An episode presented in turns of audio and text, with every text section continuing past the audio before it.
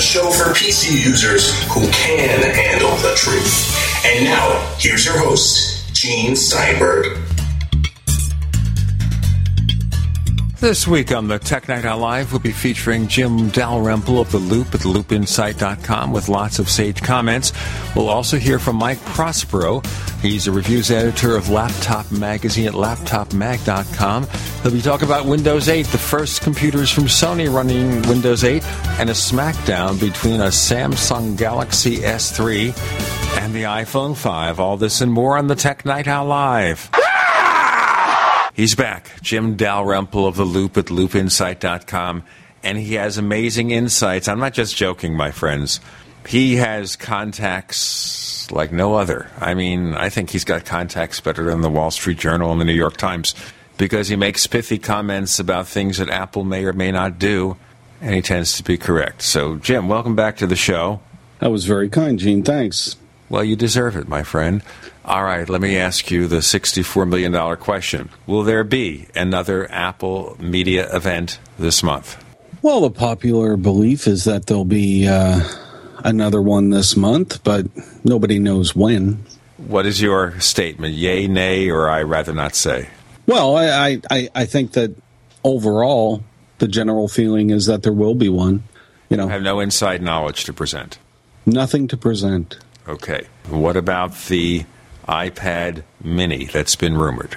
Yeah, there's been a lot of talk about that. I mean, you know, if if there's going to be an event this month, that's probably what we'll be looking at. And there seems to be uh, quite a few people that would like to have uh, an iPad mini, you know, a seven or eight inch screen. I've talked to, to quite a few people over the the past few months that that would really like to have an iPad uh, with a smaller screen. And and to be honest with you, I was wondering, you know, if people would really like that. But what it's the people that I'm talking to are the ones that you know they travel uh, commute every day to work and they're on the train or the bus and they they feel that having the I, iPad would uh, would benefit them in those those types of environments. You know, I can see that. I'm not really in that type of environment because I, I don't commute every day. So when I use my iPad, it's you know me sitting in my in my office relaxing and using the iPad instead of the computer because the computer is is all about working. Okay, so the key is here is the size. The size is the factor. 9.7 inches, little too heavy, little too big to carry on that subway or on Yeah. that bus. Yeah. But you think seven or this rumored size, 7.85 inches makes sense. Why did they come up with 7.85 inches? That seems to be the one that all the rumors are talking about. Yeah, it does. And and when you look at at screen sizes and the way that apps work and the way that uh, the video works, it it seems to be a really good size for uh, for that environment. So there's a lot of ways that a 7.85 inch screen uh, could really work to Apple's advantage. Well, how about a few specifics? In what way do these choices work to Apple's advantage? I got to understand that particular size because it's kind of oddball. It's not seven inches, it's not eight inches, it's 7.85. Well, and look at the the iPad itself. It's not 10 inches, although that's what we always say. It's a 10 inch iPad. You know, so um, It's 9.7 inches, sure. Right. So when we look at at the dimensions of apps, and I, I think people are starting to understand more now that that Apple does everything for a reason. You know, it, it makes every design choice in these products for a reason. And just look at the iPhone 5. Uh, the iPhone 5 is is the perfect size with a larger screen. It's lighter and it's thinner. So you can hold it better in your hand. You can still operate it with with one hand. And that was huge for me with with the iPhone 5 to be able to to operate it with one hand. Some Because of I- these other smartphones, the sizes are kind of insane. And there's an ad for the iPhone 5 showing somebody using it with one hand. But when you get up to 4.3 inches, 4.6, is it 5 inches, like these crazy almost tablets with the stylus? Try to operate those with one hand unless, you know, you got the hand that picks up the basketball comfortably. Well, exactly, and and for something like an iPhone or, or a smartphone of any kind, you have to to consider how people are using it and how people are fitting it into their lifestyles. And for a smartphone, sure, people have some time where they're sitting at the coffee shop and they're checking email and they're they're doing things, but a lot of the time, you know, oh, walking and you know you have a coffee in in one hand and you have your phone in the other, and a text comes in and you want to reply. I mean, it, it's a lot of one-handed use and I think Apple took those those types of lifestyle uh, decisions into account when it made the iPhone 5. I think that a lot of the other companies went for the simple notion that bigger is better. They didn't do any real testing about convenience. Ergonomics doesn't really fit with them. So, for example, with Apple, the key is it's not just making the screen bigger, but keeping the same width. Very important. Well, yeah, Apple seemed to keep all of the the features that worked in the iPhone uh, 4 and 4S, but enhance them in the 5. And you know, a lot of people have said, well, the the iPhone 5 looks a lot like the iPhone 4. Well, there's nothing wrong with that. The design itself works it feels comfortable in your hand and that's a, a big part of a, a, smartphone too because you're always holding it. So it has to feel comfortable. We have to you know to want to hold it. You know what bothers me jim about this is when you read a lot of reviews and consumer reports is really one of the worst offenders here.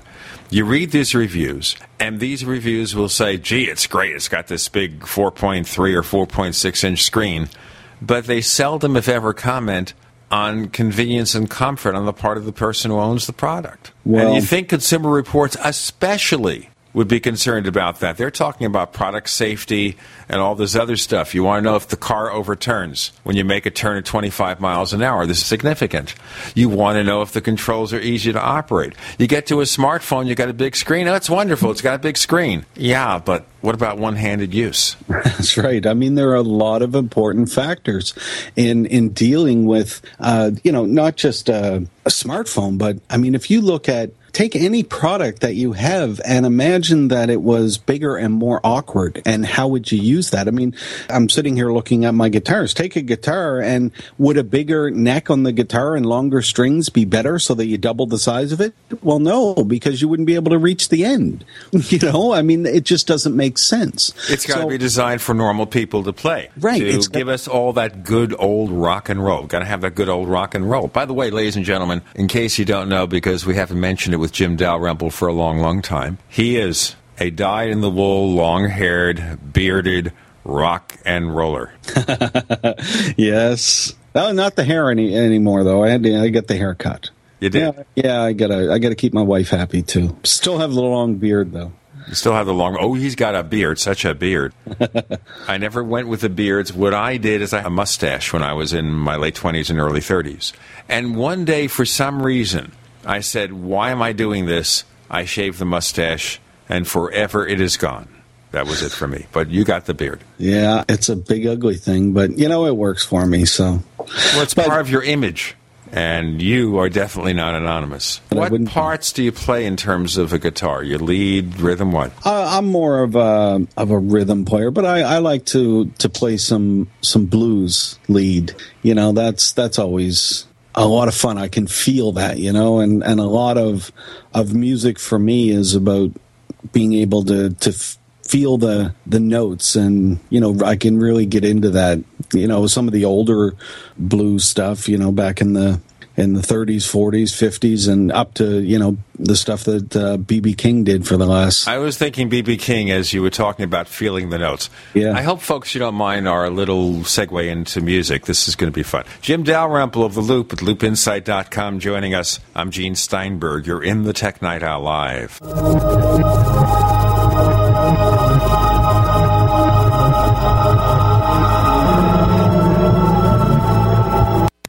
Neighbors, you've seen all those crazy, wacky products on TV. The perfect tortilla, easy covers, hot booties, furniture fix, petty spin, and more. Where do you find all that stuff? You go to asseenontv.com because this is the one stop source for all of these TV goods advertised. Find all your favorites as seen on TV Check them out as seenontv.com. And by the way, save 10%. Here's what you do. Use the code SEEN1, S-E-E-N number 1, SEEN1. Go to asseenontv.com to order. Save 10%. Purchase this summer's hottest As Seen on TV items. Save 10%. Or call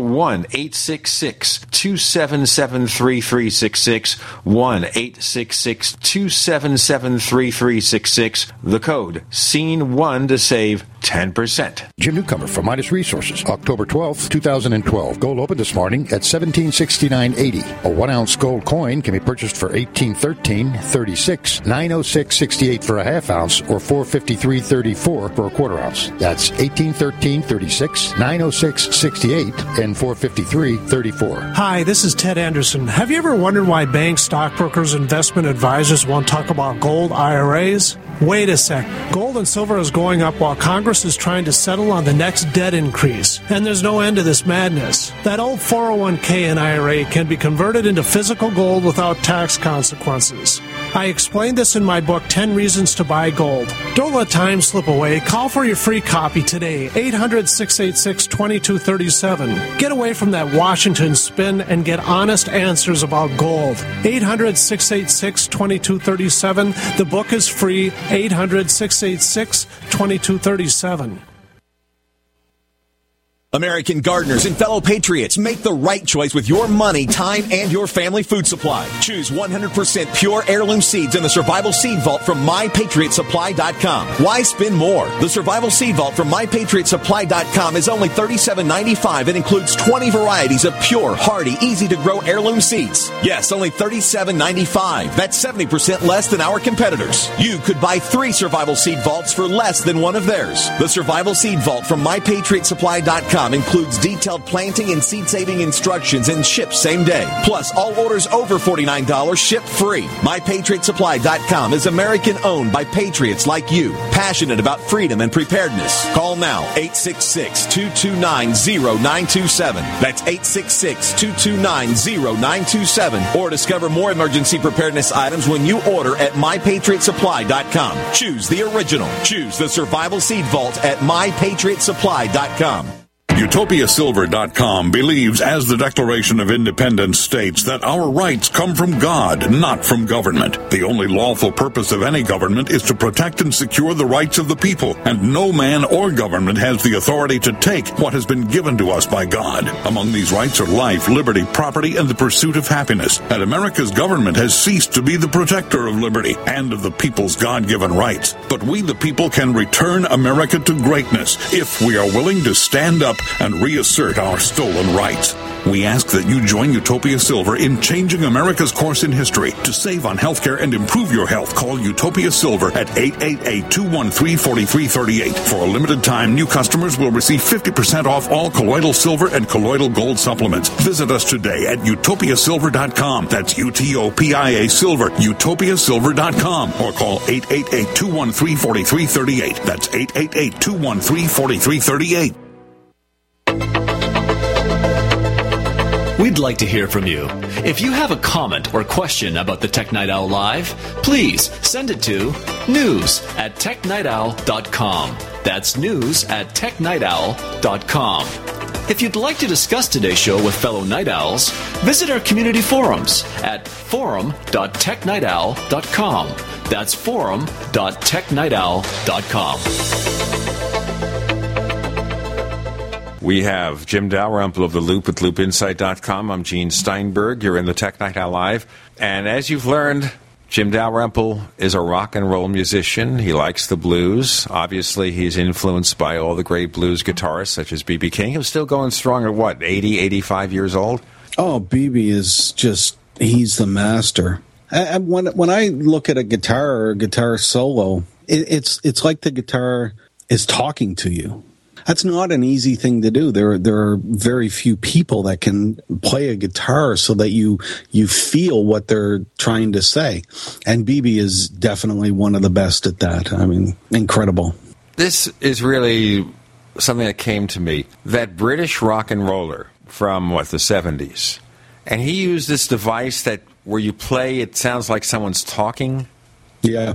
Pete Frampton. Frampton comes alive. What is Yeah. that device called? Well, is that they- a vocoder or what? It's uh well they have you know talk boxes and they have all kinds of different things where you know you can talk into a tube and it goes through it and there there's all kinds of funky things that people are doing now with pedals and especially in the digital age now. Well, digital, you can do anything. Yeah, But- you can. Now, you and your group were at one time working on an album when you were working for a certain magazine. Whatever happened to the album? Well, that's yeah, that's when I was working for MacWorld, and that was about three years ago. And then, you know, when I when I left MacWorld, I just I took a break. You know, it's been it was a good break. It was it was a lot of fun. But you know, then you need to. And I started up the loop, and lots and lots of work to do. So I still play, still record, and do all the stuff that needs to get done.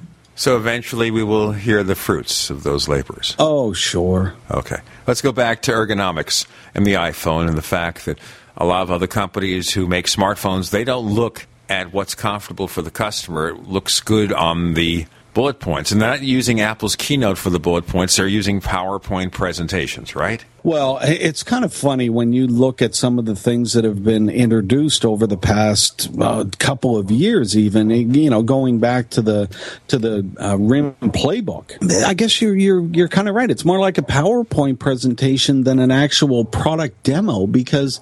Uh, nobody got to touch it. None of the invited press got to put get their hands on it. Nobody could tell what it was like. Uh, nobody could really do anything with it. And and when you go to a, a a product launch, you expect to know details of the product. You expect to know how much it's going to cost. You expect to be able to get your hands on it so that you know you can give your own first uh, uh, thoughts on you know how the product works and you know this was good and that was bad and I'm not so sure about this part of it.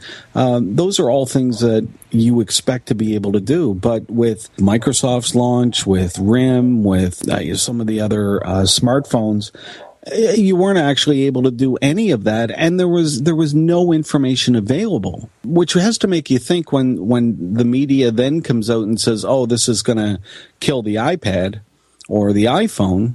Well, how, how can you say that? The Microsoft Surface tablet supposed to be out. Yeah, What? In a couple of weeks? a couple of weeks. Yeah, What's it cost? I think someone's saying it might be three ninety nine. That's the latest I've heard. might be. We don't have a complete set of specifications for the thing. We No. don't know when you can actually place an order. We don't know whether it's going to be limited production from Microsoft online or at their small number of retail stores. We know practically nothing about the product. Right. And you're only a couple of weeks away from introduction of the RT version for ARM processors. There's going to be one for Intel processors too. And now look at anything Apple does. Apple comes out even when they first came out with the iPhone in 2007 and they introduced it. They allowed journalists to play with it for a little bit, get Yeah. a feel of it. Microsoft would show the Surface and say, "Look but don't touch," or touch for seven seconds or ten seconds.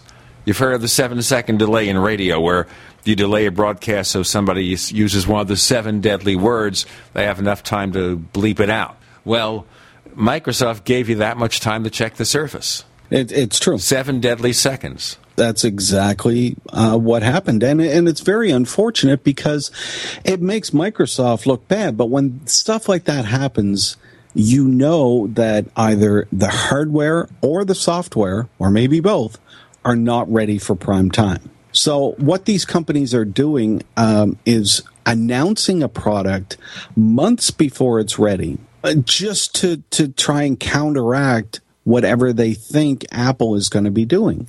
And, that's really not good business because now everybody's sitting around uh, talking about a product that doesn't actually exist, that we don't know any information on, and they go buy Apple's product anyway. So they're not actually stopping anything, they just make themselves look bad. Look at Lenovo announced at the Consumer Electronics Show a smart or connected TV set. And this was based on rumors and or expectations that Apple would release a TV set. So I don't know if that Lenovo TV set is available. I haven't checked. I haven't bothered to check. I will not bother to check. But we know there is no Apple connected TV. So Apple, just by the statement by Steve Jobs in the Walter Isaacson book essentially spooked the industry. Yeah. Steve must be up there laughing. Well, Apple has the power to do that, but I can see the motto now Apple, the power to spook the industry. Why don't you write that down? yeah, we should take that. I, it's just, it is amazing to see how many companies um, jump and, and announce or release products that, you know, aren't really well thought out. And they do it because they want to, you know, get a, a head up on, on Apple and, you know, maybe they, they're not even going to do anything. That's, that's a lot of power. Let's go back to the iPad mini. 7.85 inches. As I take it, it's going to have a screen aspect ratio of 4 to 3, like standard definition TV, mm-hmm. like the Big Brother 9.7 inch iPad. And we were getting into the usefulness of that particular size, but then look at this. It's a smaller brother, sister, whatever, to the full size iPad, but applications do not have to be redesigned for it. Right. Because they just automatically scale down to a smaller screen, same aspect ratio. Nothing has to change. Every application that works on iPad today will work on iPad mini. Also, because it's 4 3, you get a lot more screen real estate than you do with these 7 inch tablets, which are widescreen. Aren't they all widescreen, all those 7 inchers? I do believe. Okay, so remember now, that might be great if all you want to do is watch a widescreen movie. a normal movie, but remember that's like a TV set. And if you're watching a normal TV show, 16:9 is the aspect ratio. Except if you're watching a movie, they're all over the place. You still have the black bars. Well, and that's what I'm saying. You have to take a look um, at how people are using their devices. What what is it going to take for people to um, to buy the device? And we'll and, have to ask people to buy this first. On the Tech Night Owl Live, we got Jim Dalrymple joining us. I'm Gene Steinberg.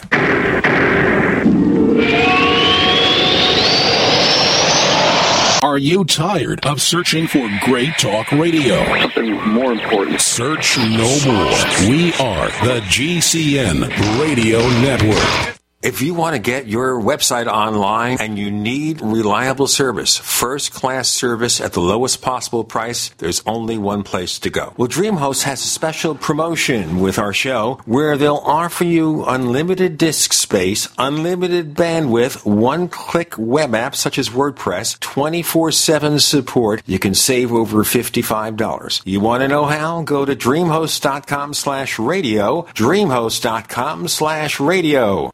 It's personal mail, whether it's business email, you want reliable, dependable delivery, freedom from spam, freedom from viruses. Well, Polaris Mail offers professional email hosting services for your personal or small business use. Each account uses 25 gigabytes of storage, an easy to use webmail interface, and full mobile sync. Sign up today for a 30 day free trial at polarismail.com, polarismail.com. In a coming apart world, you need something to keep it tied together. That something is Atwood Rope, the highest quality rope made in the USA. From exotic braids for military, rescue, arborists, shipyards, tow line, or boating. Quality rope at affordable prices you and your customers can depend on. Find a dealer or shop online at atwoodrope.net. Enter promo code RADIO to receive 100 feet of 550 paracord free with purchase. Atwood Rope, working to keep the world tied together. Hi, this is Ted Anderson. Have you ever wondered why banks, stockbrokers, investment advisors won't talk about gold IRAs? They've been available since 1986, yet the financial industry won't recognize the value of gold for your retirement. Gold has outperformed paper investments, yet no word about IRAs. If you would like to have gold for your retirement, call 800 686 2237. Don't get left behind by rising inflation and low returns. Call 800 686 2237. Secure your future and call 1 800 686 2237. We all know that Berkey Water Purification Systems are the most trusted name in water filtration. As an authorized Berkey dealer for over six years and serving thousands of satisfied customers, the Berkey Guy offers amazing specials for Berkey water filtration systems. The Berkey Light systems include a set of self-sterilizing and recleanable black purification elements that purify water by removing chlorine, pathogenic bacteria, cysts, and parasites to non-detectable levels and remove harmful chemicals such as herbicides and pesticides. Order the Berkey Light system today, complete with two black Berkey elements for only $231, and the Berkey Guy will ship your order free of charge. With the purchase of a Berkey Light, the Berkey Guy is also offering a set of fluoride and arsenic filters for only $39.99. That's over 30% off the retail price. Call the Berkey Guy at 1 877 886 3653. That's 1 877 886 3653. Or order online at goberkey.com. That's goberkey.com today.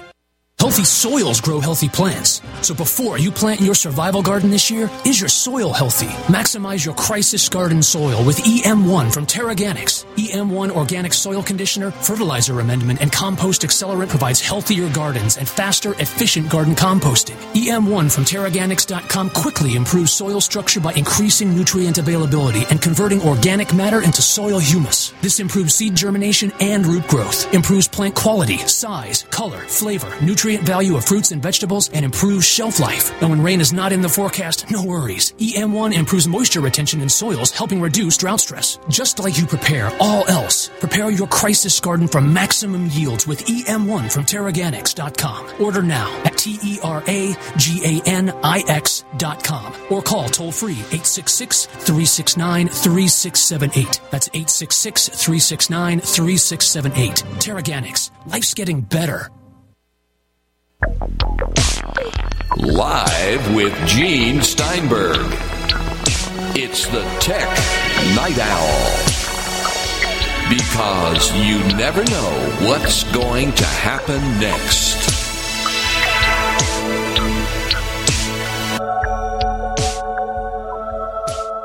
On the Tech Night Owl Live, our friend Jim Dalrymple of The Loop at loopinsight.com. And we're talking earlier about the various screen sizes and what Apple chose for the iPhone 5, also about the rumors of an iPad mini or iPad Nano, or as they say, Nano Nano. The iPad Nano possibly being 7.85 inches with a 4.3 aspect ratio, more screen real estate than the 7 inch widescreen tablets. And of course, we have the other remark that Steve Jobs made, saying that those tablets aren't useful. You have to sandpaper your fingers down to work. So if Apple's producing a smaller iPad, it's got a much larger screen because of the 4:3 aspect ratio, more square inches. I don't know the square inches offhand, but I'm sure somebody will come up with a figure. More square inches, so yeah, it's smaller, but maybe not too small. Not too Well, many. Uh, yeah, and if you look at the the screen size and see, we've gotten so far away from specs. You know, this one has a bigger screen and it, you know, it has this and this and, and specs don't matter as much anymore. I mean, some people will still look at specs, but the majority of people want to know what can I do with that product? And oh, I have all of this information. Can I still use that? Yes, it's an iPad. You can still use all of that. Great. Decision made. And those are the types of things that I think Apple looks at when they look at building a product. You know, they they have all of these songs and videos and apps and everything else out there that people have already purchased and they they want to know if they can still use those or if they're going to have to be updated or you know what what's going to happen.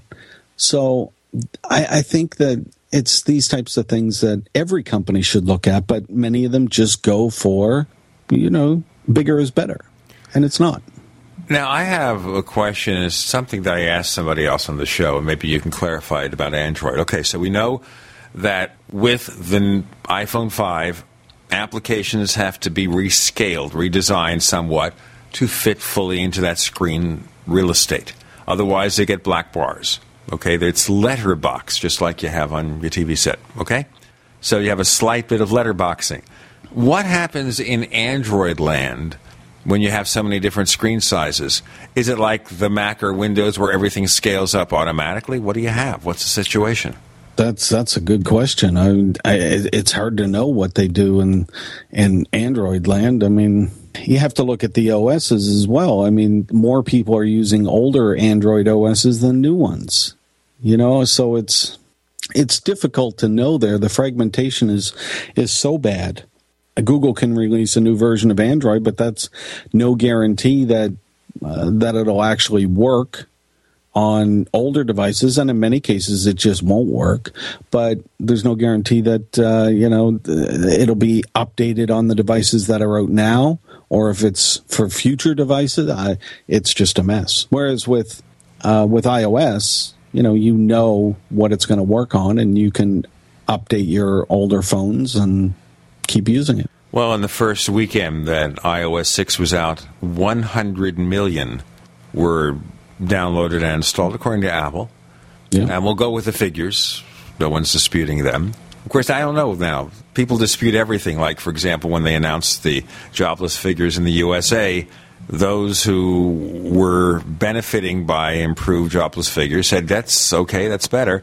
Those who were not, the other political parties said the numbers were fake. So how do you believe numbers? But then Amazon doesn't tell you how many Kindle Fires they sold. But anyway, getting back to our little corner of the tech universe here, and we look at the fact that all these products, the usefulness of them, what the companies are doing to make sure they're useful, what the companies are considering now, that's another story, too. When we look at the Surface tablet from Microsoft, it appears to be designed to work horizontally, not vertically. You get my drift from the pictures. Yeah, uh, that's the, the, the Surface is just I don't I don't know everything that I've seen. I mean, the videos of of uh, the Surface tablet on the web uh, are on YouTube. You know, you can you can take a look at those, but it, it just amazes me that it doesn't really work. You know, people are are ta- even in Microsoft's own demos, they're they're tapping on uh, different features. You know, and it doesn't work. How how are you supposed to sell a product that is uh, supposedly, according to them, touch enabled, but it's not touch enabled? Touch it's not touch work. enabled. Would you explain that? Because well, if you think of touch enabled, you'd pick up your iPhone, your iPad and right. you touch it and you do and you tap it and you pinch and all that stuff. Well, there, there's two things to to have a touch enabled product. One of them is that the hardware is touch enabled.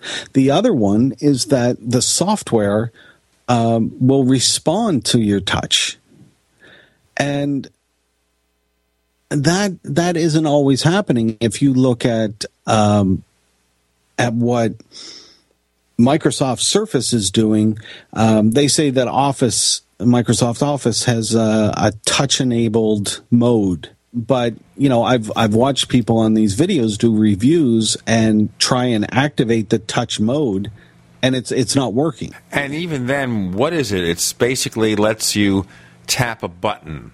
That's right. it. Right. But, you know, if you look at the iPad and the apps that are built for the iPad, whether Apple does them or, or a third party developer, um, uh, there are obvious signs that this, you tap on, on this uh, button and it will be a touch enabled uh, feature. Well, with Office, what they did was just make it look like the desktop version but yet you can tap on menus and things. That's not how touch enabled devices are. Touch touch is different than having a mouse and a keyboard. But Microsoft is trying to to shoehorn uh, a desktop version into a touch version. It's called paying lip service. Yeah. Right. Say it. Let's touch. Look, we have touch now, and all it is is just to kind of throw it together there. Now, there's a story you're running over at the loop at loopinsight.com. It's entitled Microsoft's New Approach to Mimic Apple quoting Microsoft CEO Steve Ballmer saying, there will be times when we build specific devices for specific purposes. So we have chosen to do with Xbox as we have chosen to do with Xbox and the recently announced Microsoft Surface. And they're saying this is going to mimic Apple. I don't know what they're talking about. Yeah. Well, Microsoft is is going to have to start making products like the iPhone and, and the iPad, and they realize that. And, you know, it's kind of funny that Microsoft and Ballmer made fun of Apple for so long for the iPod and for the iPhone. And, uh, you know, now they, they realize that, that Apple was on the right track all along. And I, I just, it, it, it has to make you smile. Well, also you have to think here how they poo-poo something constantly with Apple, and then they have to mimic it, but they're not mimicking it. They're not. You know, that's again playing lip service. Well, we have this thing, this operating system, it's touch enabled because the iPad and the iPhone are touch enabled, but it's not quite the same thing. Well, it's not. And as much as Microsoft would, want you to believe that it is, it's just not. It's and, and unfortunately, they do convince some people that you know that they can do the same things, but that's not.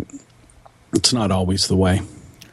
Well, of course, there is this and of course, Microsoft came out with the Zune. They assumed also that they would walk all over Apple's iPod. Right, sure. And they learned that they didn't. And the only product that they really succeeded with, other than the operating systems and all that stuff, the only product was the Xbox after pumping billions of dollars into it. They're making profits now, but they'll never make up what they put in R&D for it and what they gave up. We have Jim Dalrymple of the Loop at loopinsight.com on the Tech Night Owl Live.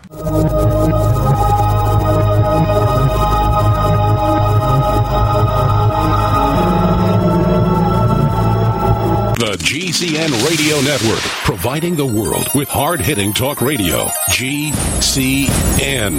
Great talk radio starts here. Graphic Converter is the image manipulation tool for the rest of us. It does not use any database. You get full control of all your files. Want to view the images of a folder? Drag it into Graphic Converter and a powerful browser opens up to show your image files. You could use it for slideshows. You could use it to import images from digital cameras or from scanners. Need to do some image editing? You can do that too in Graphic Converter. Also print catalogs. Convert from so many formats, I can't even list them. Download now to see if Graphic Converter is good for you, like one and a half million other users. Guess what? You could save money when you buy Graphic Converter. Use the coupon code Night Owl. Use the coupon code Night Owl to get a special price for Graphic Converter. Go to lemkesoft.com. That's L E M K E soft.com. Lemkesoft.com. L E M K E soft.com. What's safer and cheaper than prescription drugs? Glad you asked. The answer is Renovation Teas. Herbal remedies are much safer and much cheaper than prescription drugs. Taste great, and most importantly, herbal teas are effective and non addictive. Renovation Tea is especially unique, and here's why. We spent years researching herbs and their beneficial properties. Renovation Teas uses only 100% organic, fair trade herbs. Our teas are blended towards specific ailments and health conditions such as diabetes, blood pressure, anxiety, libido, detox, and much more. All renovation teas are formulated and hand filled in Arkansas. Take care of yourself naturally, the way Mother Nature intended. Order renovation teas at renovationtea.com or call 870 784 3121. That's 870 784 3121. Renovation Teas. Renovate your health one bag at a time. We take a lot for granted lights, water, even food we eat. But what if these things went away? Would you know how to protect your family in a natural or man made disaster? Would you know how to survive? When disaster hits, power and water are gone and the mobs go crazy grabbing food off the shelves. You and your family may be waiting in long lines for help. Don't be helpless. Learn the secrets to survival at 123survivalplan.com. Do you know the 37 crucial food items you can't live without? Many people don't have these food items. Learn what you need to hoard at 123 123survivalplan.com. Recently, over 1 million people have viewed the video at 123survivalplan.com. These survival secrets are vital. The government suggests we maintain an emergency supply of food and water. But do you know the 37 food items that will fly off grocery shelves or a simple way to treat unsafe drinking water? This information is critical. Find it now on 123survivalplan.com. Don't take your family's safety for granted. Visit 123survivalplan.com. That's 123survivalplan.com. Amino acids are the building blocks of proteins. Amino acids have to be delivered to your body in the shape that nature gave them if they are to be used to create new proteins in your body. Just like a bricklayer cannot use bent or twisted bricks to build a brick wall, so too your body cannot use bent or twisted amino acids to build new proteins. Giving your body an undamaged amino acid food can make a huge difference in your health. One World Whey is an undamaged amino acid food unlike any other. You see, heating bends and twists amino acids, and all whey protein powders we've investigated, and most proteins you consume are heated. With our True Cool process, you now have a choice with One World Whey. My name is Daniel. I'm 34 years old. When I started using One World Whey, I weighed 228 pounds. Now, after two and a half months, I weigh 182 pounds. This is my ideal weight. I've noticed an increase in stamina, rate of recovery from workouts, and an increase in my potency. Call 888-988-3325 or visit oneworldwhey.com. Do you know what's going to happen next? Well, here's the Tech Night Owl. Live with Gene Steinberg.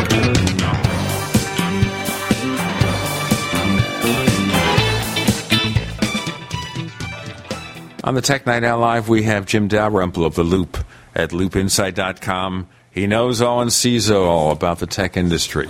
Now, we're looking here at Windows 8, which is coming out, say, in a couple of weeks. And there was a quote which was later denied, but I don't know about these things here. Paul Otellini, CEO of Intel, worrying about Windows 8 having too many bugs. You heard about that, right? Yeah, there's well, and and Microsoft just yesterday released a major update for Windows 8, and it hasn't even been released yet. They're already updating the thing. Yeah, you know, wait till the thing is out. It's like you know, if Apple came out with 10.8, but 10.8.2 is already being downloaded. Yeah, I, I mean that's just uh, a bit ridiculous. I think, you know, it it comes back to the same thing that we talk about with the hardware that I, I, don't think a lot of this stuff is really ready. I don't think that people have put enough time into uh, figuring out that it actually works, that it's ready. And the fact that Microsoft has to release a major update to something before it's it's even ready, I think says a lot.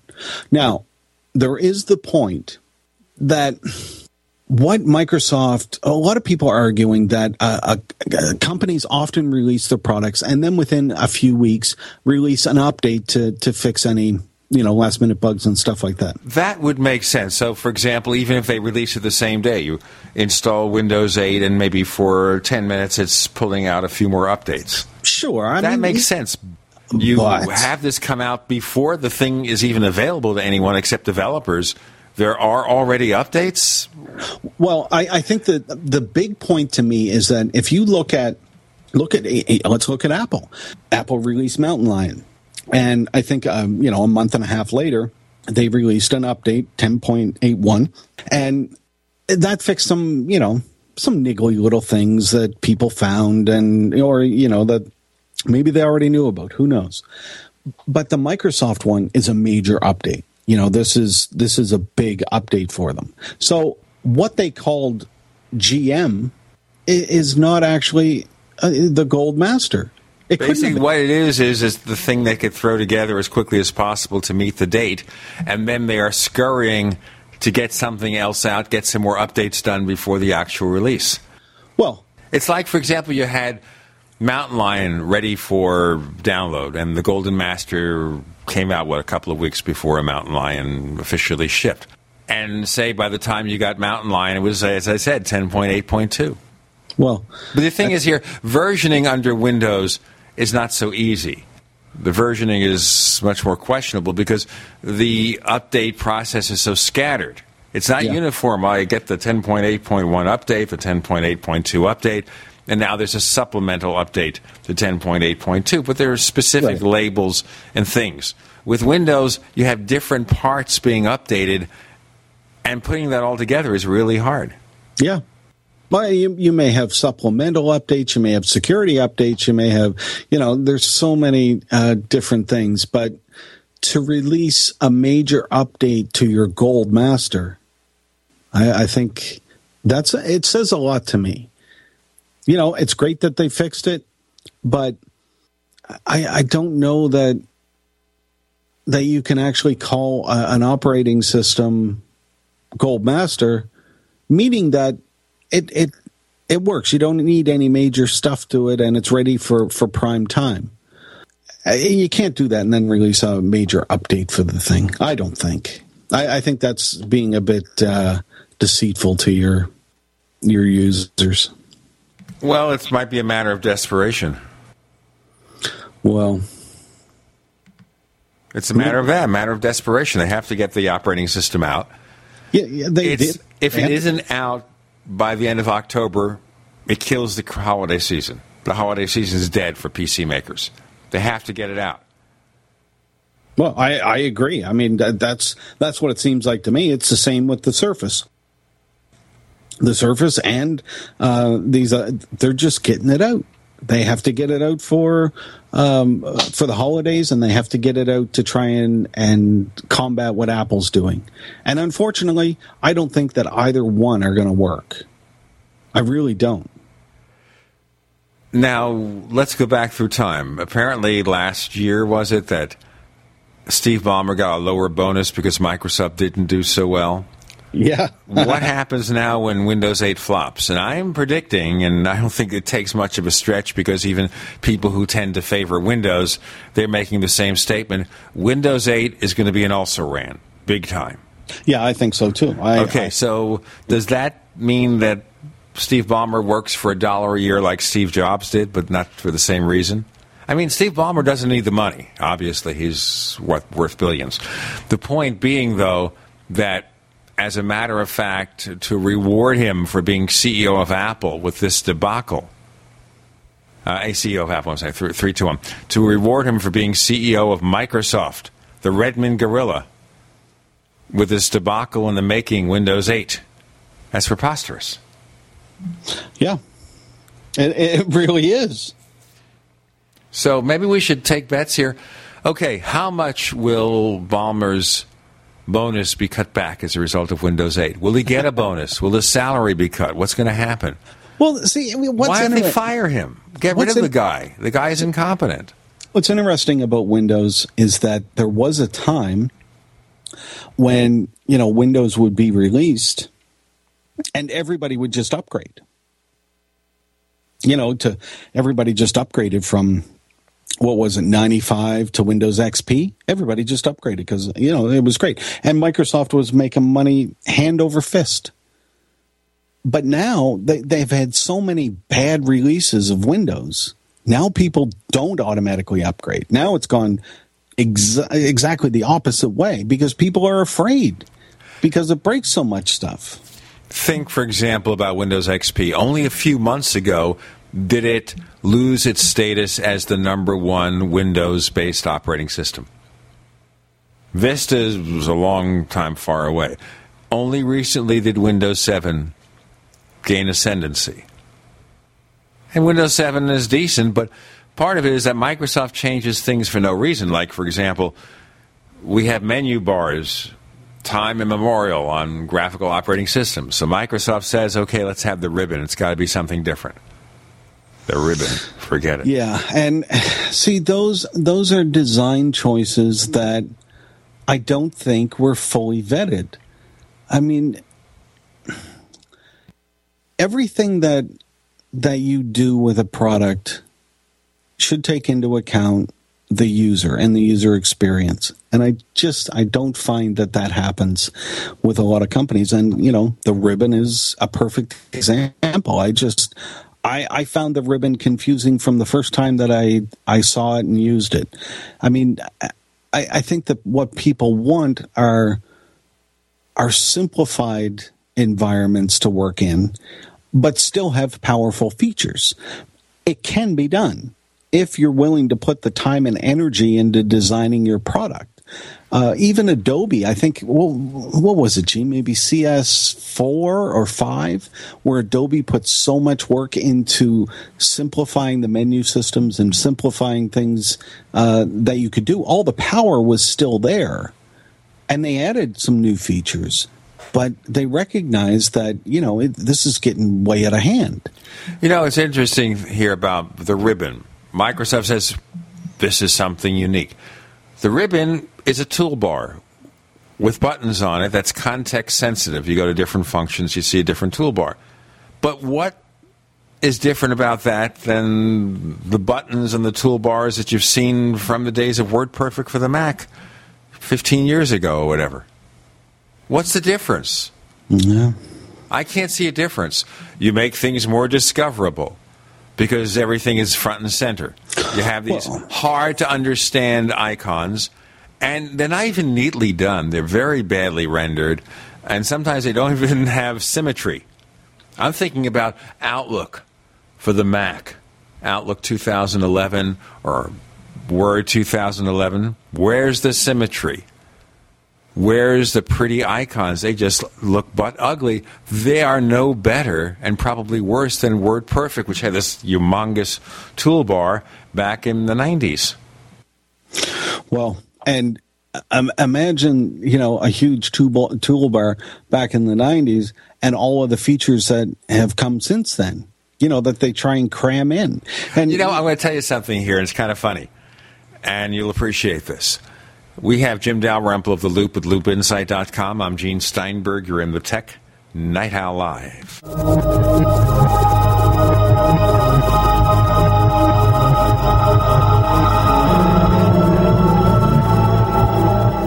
America's number one source for independent talk radio for over a decade. We are the GCN Radio Network. Hi, this is Ted Anderson. If you'd like to listen to GCN programs on the go, I have great news. GCN has created a Droid and iPhone application, and it's free. Just as easy as going to GCNlive.com, click on the banner, and download. Before you know it, you'll be listening to your favorite hard hitting GCN shows, live or on demand, right on your Droid or iPhone, 24 7 and on the go. So download the Droid and iPhone app free by clicking on the banner at GCNlive.com. Thanks again for listening to GCNlive.com. Again, that's GCNlive.com. Hi, this is Ted Anderson. Have you ever wondered why banks, stockbrokers, investment advisors won't talk about gold IRAs? They've been available since 1986, yet the financial industry won't recognize the value of gold for your retirement. Gold has outperformed paper investments, yet no word about IRAs. If you would like to have gold for your retirement, call 800 686 2237. Don't get left behind by rising inflation and low returns. Call 800 686 2237. Secure your future and call 1 800 686 2237. If you're considering a water filter, have you heard about Aquapail? Aquapail from freezedryguy.com has huge advantages over many other water filters. American made Aquapail units are designed and engineered to not just filter contaminated water, but capture or kill all bacteria and viruses to non detectable levels. Aquapail has the fastest flow rate of any other water filter on the market, filtering a gallon of contaminated water in about five minutes. That's water when you need it. Now, get the world's fastest, safest, and most reliable gravity fed portable water treatment system for surface, well, and wastewater sources. Aquapail. Available in four sizes starting at only $100. And all orders to the lower 48 ship free. Call 866 404 3663 or go to freezedryguy.com. That's 866 404 3663 or freezedryguy.com. 100% veteran owned. The Freeze Dry Guy. Welcome back to the Tech Night Owl Live, where you never know what's going to happen next. And now, here's Gene Steinberg.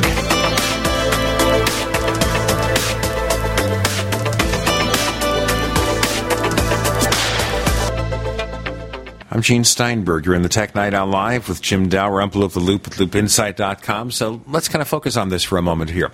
Now, back in the 90s, there was a satire in Macworld magazine. I think it came from David Pogue, and I have to ask David sometime about it, where he tried to show a toolbar and an app. The toolbar was about 90% of the screen real estate, and there was only like this little tiny area to write text in. so maybe that's what Microsoft wants. Maybe. Think about Maybe. that, folks. You have, you know, 10,000 toolbar configurations. You have all these buttons. You have row after row after row of buttons, and then the actual work area is minuscule.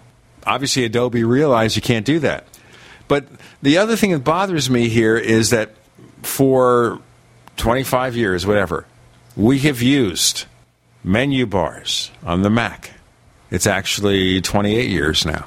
28 years. Menu bars on the Mac. Windows had the menu bars. Why does Steve Ballmer and his crew say we don't need menu bars? Why do they say anything?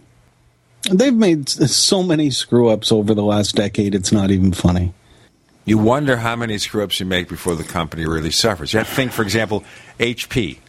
HP is suffering. Their earnings next year won't be as good, and all this stuff. HP is laying off people. We wonder what kind of vision Meg Whitman is going to express. I guess she did okay with eBay, except she was on eBay when they bought Skype, which wasn't the greatest thing. But look at Microsoft; they bought Skype since then. How's that benefited them? What did Skype do for Microsoft? Anyone know out there? Raise your hands in Radio Land. Uh, I Whatever. Can't raise my hand. I have no okay, but. HP is really having problems. What is HP's vision? You know, they make plotting products. You know, they make computers. I guess they're decent. They make printers, and they're really decent. I like HP printers. Some of my favorite printers are made by HP.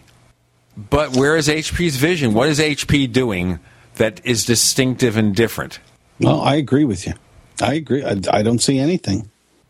And you have to think Hewlett and Packard. And these are the people who inspired Apple. You know, HP was there, and both Steve Jobs and Steve Wozniak briefly worked for HP, the king of the hill. Numero uno in the tech industry, HP, Hewlett Packard. This was the inspiration for Silicon Valley. Yeah. Okay? I mean, now you have to think is wherever Mr. Hewlett and Mr. Packard are these days, up there in heaven, wherever, they have to be rolling in their graves over what's happened to that company. Yeah, it's uh, it's pretty dismal. But what's happened to them has happened to most of them. You know, uh, I mean, the iPhone business, just the iPhone, is bigger than Microsoft. The unkindest cut of all. Yeah. Think about that. The iPhone division of Apple, which is what half their business, a little bit more than half their business, is bigger just by itself than all of Microsoft. And Microsoft shows no indication of things getting better. But that is also the dilemma that Apple finds itself in, which is the future of Apple.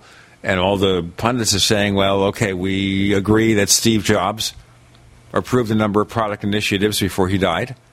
And that includes maps, by the way. Okay, I haven't asked Jim about the mapping situation, about Mapgate. But Steve Jobs approved these things, so they say once the inventory is used up, where does Apple go next? As if it all had to sit on Jobs' shoulders.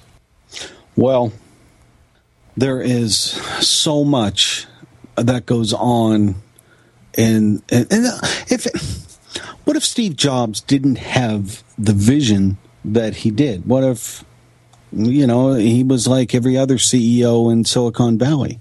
Apple probably would have been bankrupt. They would have gone out of business in the late nineties. And they came very close. Oh, they did. They did. When Steve came back, they were, you know, three months away from closing the doors. Of course, this is the kind of information that wasn't known then, it was known later. You didn't Well, realize that in early 1997, Apple was that close to closing up shop. Yeah, and I, you know, we all had that that beleaguered name for Apple back in the late '90s. Um, every other news story that came out about Apple was about the beleaguered company. You know, so I do I do think that people expected expected them to you know close up the doors at any time. Uh, there were rumors about Sony buying them, and there were rumors all over the place about uh, different acquisitions. Um, but but it, it's just Steve came back. He had a vision for what he wanted to do, and he did it. And that's that's the thing, you know. And that started them off. And and within what fifteen years, they're the uh, the the richest company in the world. Yes, and part of it was not adding things, but taking things away, cutting out products that were improving themselves cutting back on this Mac OS clone program that everybody said Apple should do. Let's have Mac clones. Let be the only way they can compete with Microsoft. And that, amongst everything else, almost killed the company. Yeah. And then you think about the CEOs that came there, and all they wanted to do was sell Apple to someone. Yeah. Make a big payday. Sell Apple, and what you'd have would be like today. You have an Emerson radio. It's not the Emerson that I remember as a kid you know, you have all these famous names of products of U.S. electronics companies bought by some Asian company, and the name and the emblem and the trademark is put on all sorts of stuff. It's true. Mm-hmm. It's true. I know I have a friend in the audio business, Bob Carver. And at a time when he had Carver Corporation, this was probably in the late 80s, early 90s, and they were making these great amplifiers and these astounding, what they call amazing loudspeakers. And he had board of directors that said you really should be like Sony and put the name Carver on everything on the planet. And that kind of did the company in. In fact, Carver went away from Carver Corporation, and the company went out of business. They That's tried to they tried to be like Apple. Tried to do Apple tried to build everything.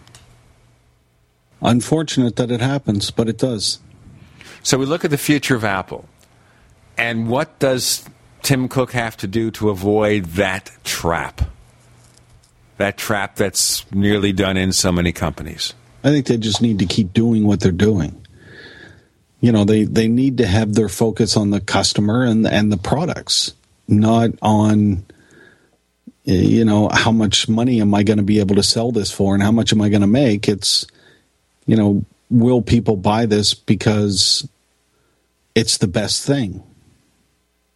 Of course, we have Mapgate. And yeah, App- yeah. Apple went to mapping because of the fact that Google wouldn't give Apple turn by turn navigation, apparently, except with a lot of terms and conditions. Is that your understanding? Well, I, I, mean, nobody really knows for sure, but uh, John Gruber laid out a scenario where um, the Maps, uh, Google Maps contract would end mid-cycle through an iOS update. So iOS gets released in you know the, the from the summer to September October, and the map would would Maps contract would end in January you know, something like that. So if Apple was going to change it then, they would be midway through between iOS 6 and iOS 7. So, you know, theory is that they decided to cut it off and start iOS 6 with a brand new mapping application, which makes sense. And we have to realize that mapping application didn't just come full blown in three or four months. They worked on it for a while. That's but, right. But it's a story here, and I'll ask you your opinion as we move to the final segment of our visit together, Jim Dalrymple. And that is the claim from developers that they got the beta versions of iOS 6 in June. Of course, it came out in September. And they saw lots of problems with maps, reported them to Apple, but Apple apparently didn't respond in a very satisfactory fashion. We'll have more with Jim Dalrymple of The Loop at loopinsight.com on the Tech Night Owl Live.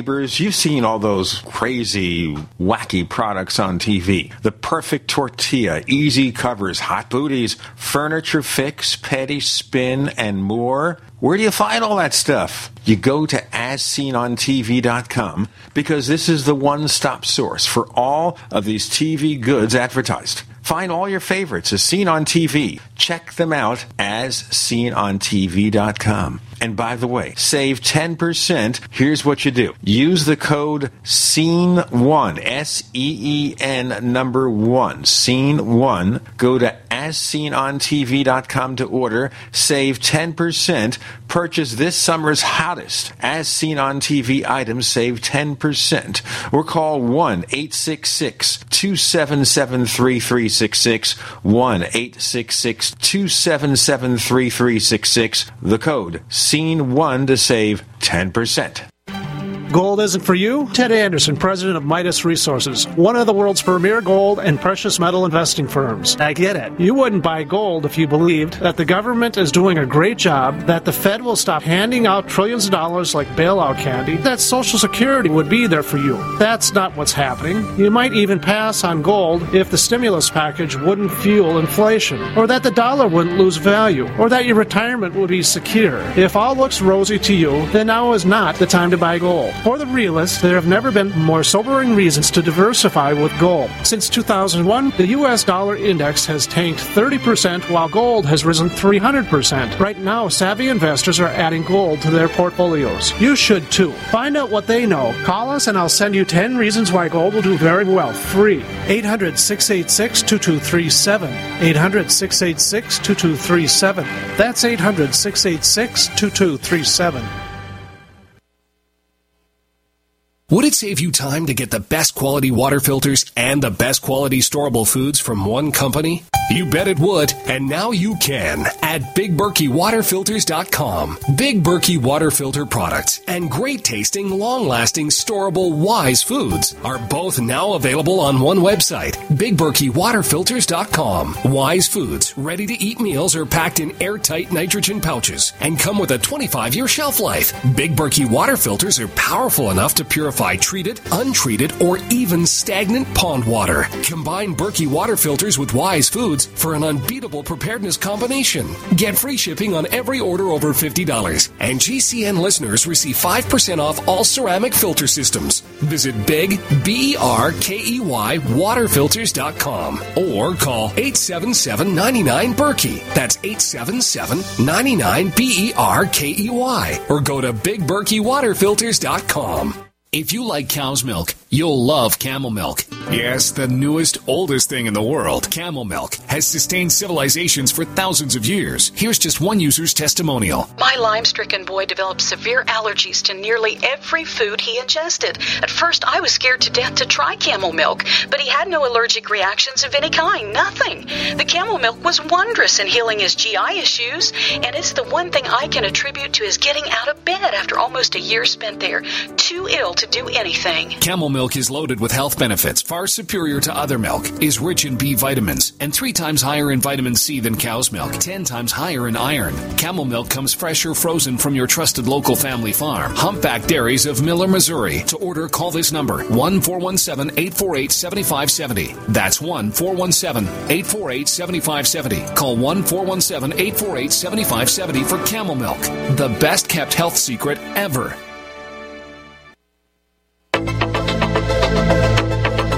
We'd like to hear from you. If you have any thoughts or comments about the Tech Night Owl Live, please get in touch at news at technightowl.com. That's news at technightowl.com. Looking for past episodes? We've got hundreds at technightowl.com slash radio. That's technightowl.com slash radio. Or subscribe on iTunes. Jim Dalrymple of The Loop at loopinsight.com. I'm Gene Steinberger in the Tech Night Owl Live. So, to recap, I brought out the story that some developers claim, and obviously they're not named directly, that they were trying out the mapping application with iOS 6 betas, reported problems to Apple, and Apple really didn't respond properly. What do you think?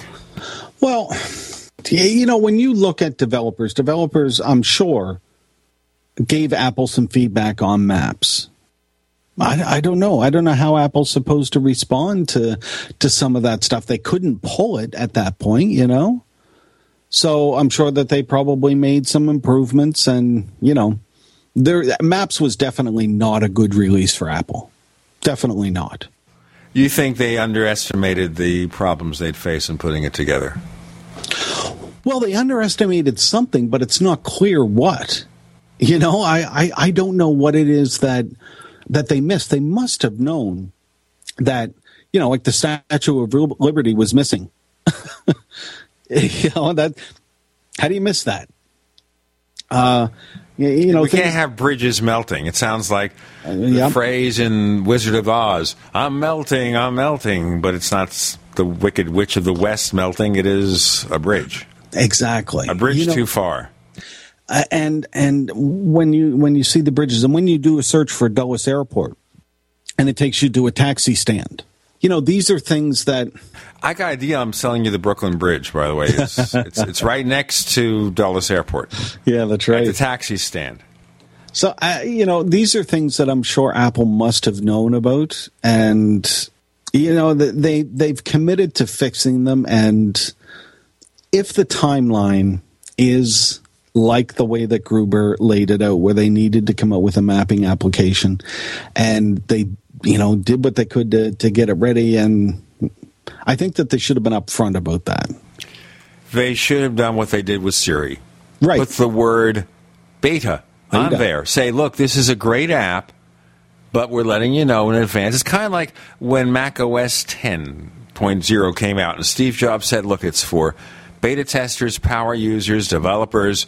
There's some things missing, but we'll we'll get them in there. This is the first and, of a big step.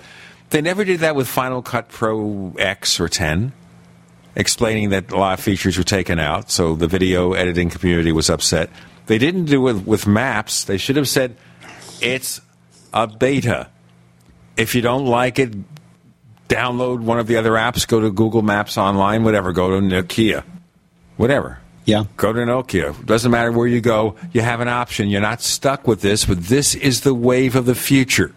Work with us, report the mistakes, we'll fix them as soon as we can and then in a short period of time, you will have a state of the art navigation app. That's not so bad. It's gotten better. The Statue it, it, of Liberty is fixed. Yes, Hoover Dam is fixed. You know, it's, that's that's something about maps is that Apple can update it as they fix things, and it's automatically updated on your iPhone because it's coming from their servers. So that that's a big point. And I have to tell you something here. I've been looking for a new place to live in recent days for a host of reasons and rushing from one place to another.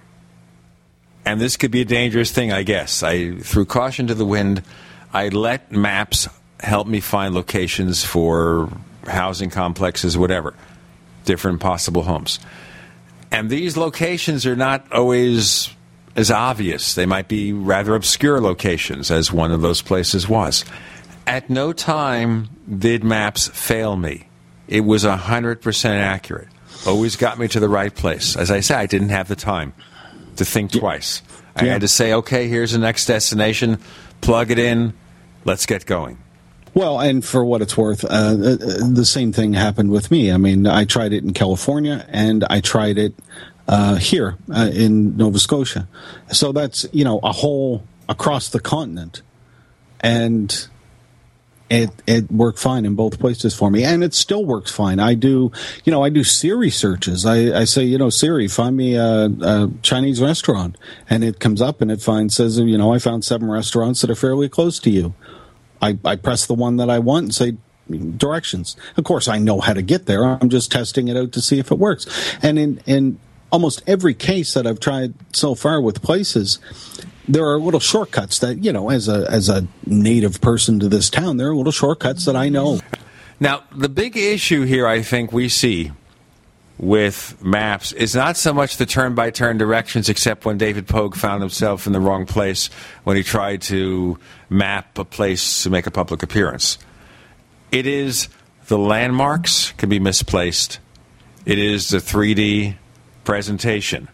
The turn by turn isn't bad. In fact, Consumer Reports, which is no friend to Apple, tried turn by turn with Google Maps on Android smartphone and Apple's Maps on an iPhone 5, and they were roughly comparable, even though obviously Google is a superior product because it's been around longer.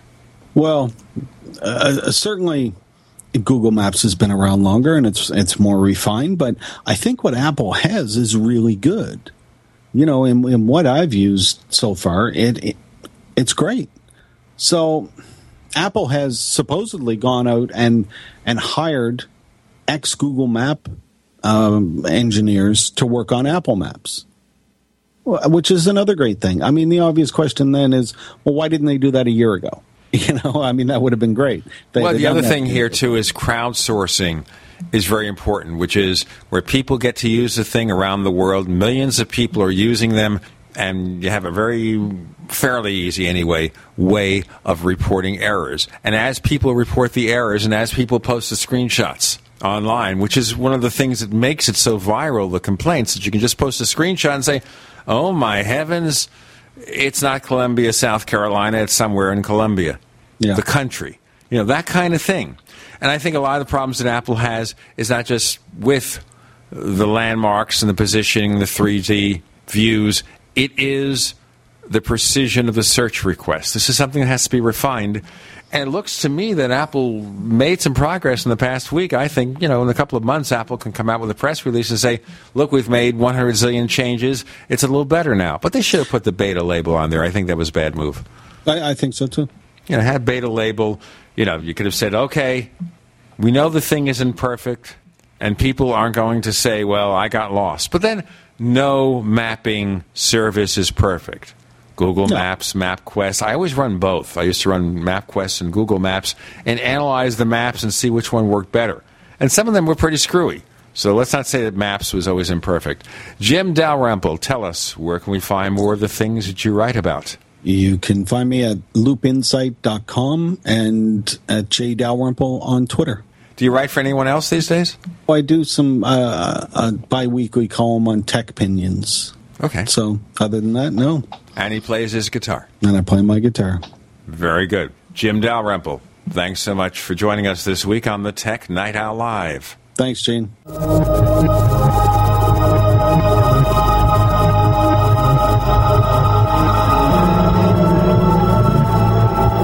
Are you tired of searching for great talk radio? Something more important. Search no more. We are the GCN Radio Network. Whether it's personal mail, whether it's business email, you want reliable, dependable delivery, freedom from spam, freedom from viruses. Well, Polaris Mail offers professional email hosting services for your personal or small business use. Each account uses 25 gigabytes of storage, an easy to use webmail interface, and full mobile sync. Sign up today for a 30 day free trial at polarismail.com, polarismail.com. So here's what happened. I was placing an order online. The site went down. It just stopped responding. It took hours before it returned, but I'd already placed the order with another company. If your site goes down, you could lose business. And if you have a business or personal site, you'll want to know it's easy to run and it will stay online. At iWeb, your site is hosted on one of the most reliable networks in the world. Check it out. iWeb.com. That's iWeb.com. My name is Gary Johnson. I approve this message. Of the many people running for president in 2012, only three will be on the ballot in all 50 states come November. For those of you worried I'll take votes away from the Democrat, and to those of you afraid I'll take votes away from the Republican, I say good. They deserve to lose your vote.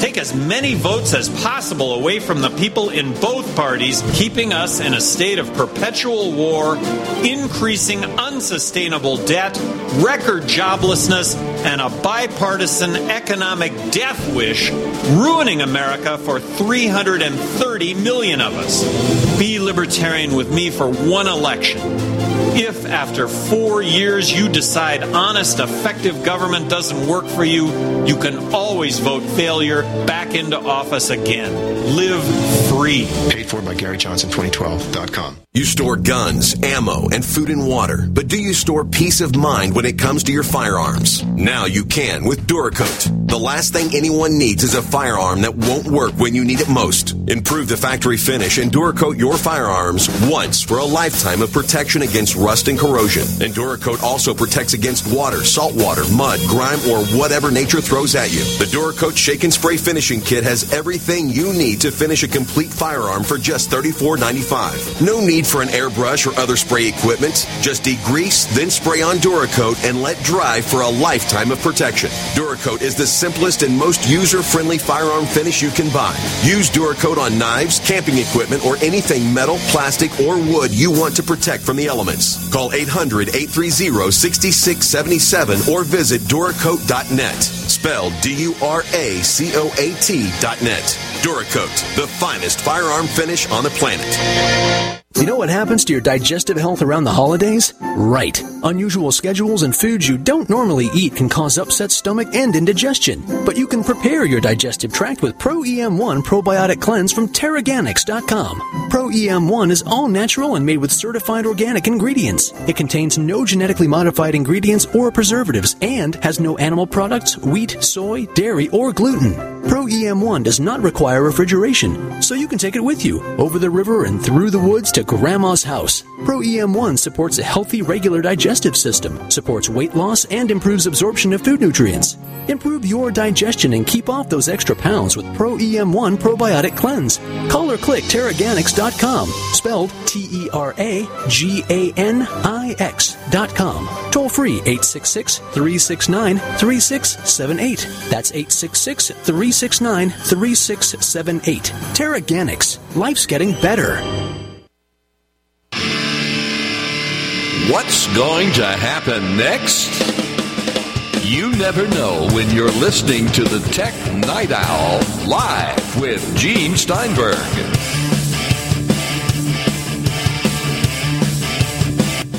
Mike Prospero is a reviews editor for Laptop Magazine at laptopmag.com.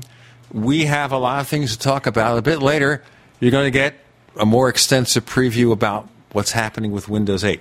But right now, there are published reports from Gartner and IDC doing surveys of global PC sales. The figures show as follows In the past quarter, Gartner says PC sales went down 8.3%. IDC says no, it's 8.6%. And I guess part of this is that more people are buying tablets and smartphones. Now, according to Gartner, Lenovo replaced HP as the number one PC maker. According to IDC, no, HP is still number one. So, what do you do with figures like that? You know what? It almost doesn't matter, you know, when you consider that overall sales, like you mentioned, are down. It's it's an it's an increasingly smaller share of the pie, no matter which way you slice it. And you know the the difference, you know, it, it it's kind of sad. You know, you're, you're the difference for bragging rights is is so small, and you're sort of bragging over you know what's left of the carcass, if you will. So it's nothing to brag about. So if we look at this in general, is that correct? It's tablets, it's smartphones. People are looking into other devices. Yeah, um, definitely. You know, tablet sales are cutting into PC sales, and plus, there's probably a lot of people who are possibly looking towards Windows 8 to come out um, to to make another notebook purchase. So you know, there's a, there's a lot of things that are that are happening. You know, but it all points to you know a smaller notebook market. Well, at one time, of course, netbooks were supposed to be the big thing, but the tablets supplanted them pretty much, right? Uh, you would say, well, yeah, uh, you could say that the tablets uh, really took over the uh, the space that was formerly occupied by netbooks. Um, but of course, netbooks, you know, while they were they were fun, but you know they had sort of a limited functionality in terms of what you could do on them. It's interesting, actually, how and we'll get to this in a bit, I guess. But uh, with Windows 8 designs, you know, you're seeing tablets and netbook-like designs sort of coming back. Now you're saying, for example, like the Microsoft Surface, sort of looks like a netbook. Yep. Yeah, exactly. Um, uh, a lot of the notebook, a lot of the tablets that have been announced so far that will run Windows 8 have, you know, 10 inch screens as as were most netbooks by the time they sort of faded out and a lot of them you can attach a keyboard to so you know is it is this the second maybe it's the second coming of netbooks in in, in some respects so it used to be everything might be coming up netbooks it's now everything that might be coming up tablets and let's make the tablets into kind of a slimmer netbook in some ways, yes. I'm, you know, because people, you know, with the iPad, people realize that hey, you know, a touch interface is great to use. Um, you know, it's it's very intuitive to swipe your finger and stuff uh, across the screen and pinch to zoom and open up things.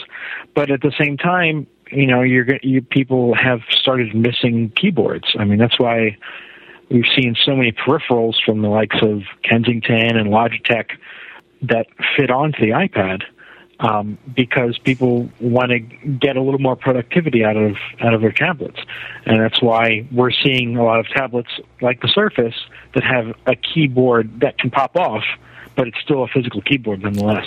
Let me ask you about the Surface very briefly. And by the way, ladies and gentlemen, the people at Laptop Magazine have actually tested computers from Sony running Windows 8.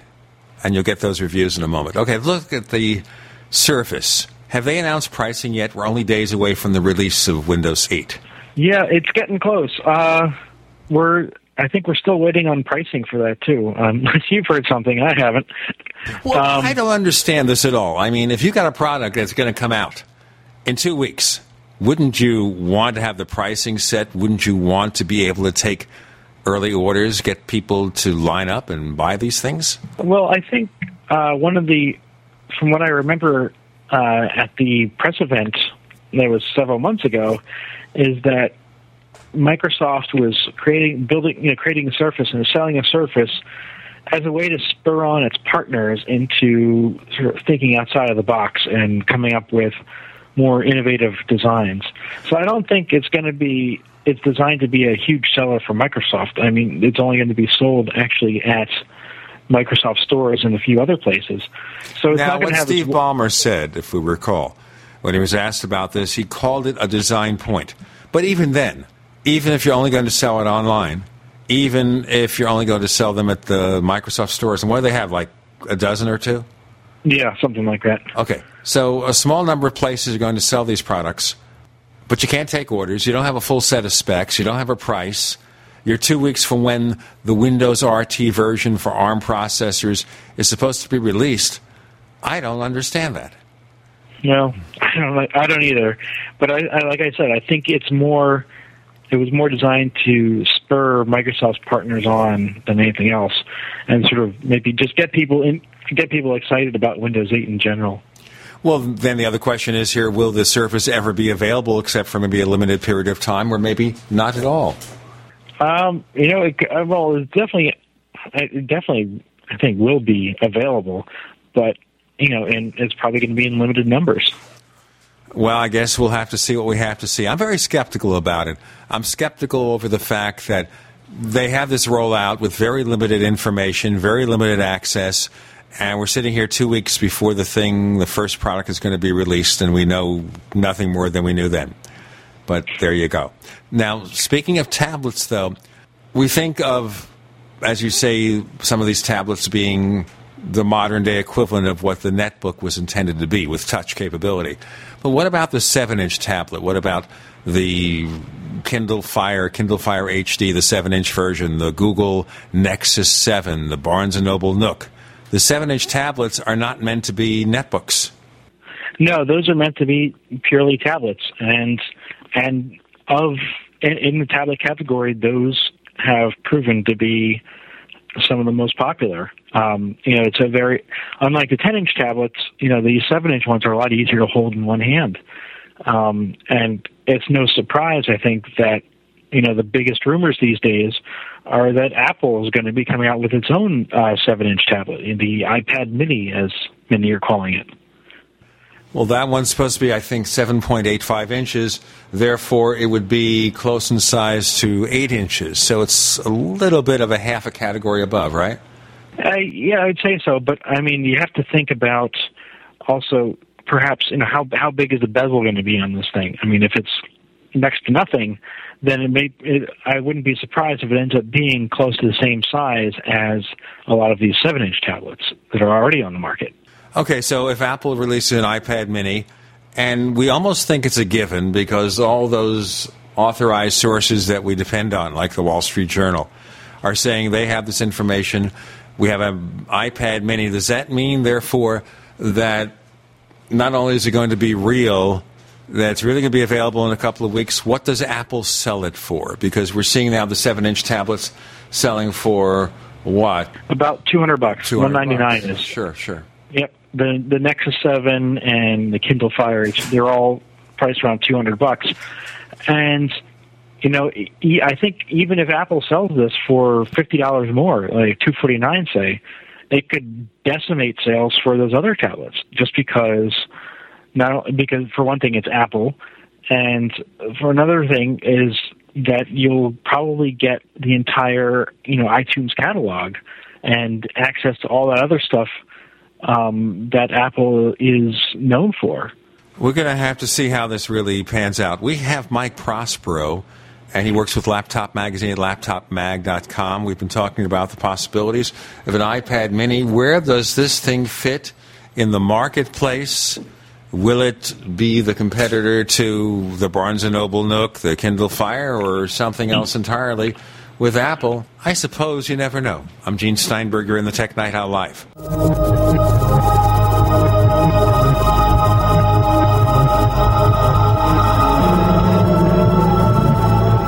GCN Radio Network, providing the world with hard hitting talk radio. GCN. Great talk radio starts here. Ray Perkins, a reclusive veteran burned out from the Gulf War, lives tortured by relentless, perplexing nightmares. Nightmares of a horrific battle in deep space and of a mysterious woman suffering in agony for her devastated world. A woman not yet born, calling across centuries to him. Then, a coincidence leads him to his destiny, his chance to alter the universe. Attack! Attack! Of the Rockoids. The former fiction editor for Star Wars and Indiana Jones, Robert Simpson, writes The soul of the novel Attack of the Rockoids lies in its heart and passion for building a convincing tale of a love that spans a galaxy. A thrilling story. Attack! Attack! Of the Rockoids is available now. Read a sample chapter and get a special discount off of the cover price at our website, rockoids.com. That's R O C K O I D S.com. Attack! Attack! Of the Rockoids, a novel in the grand science fiction tradition.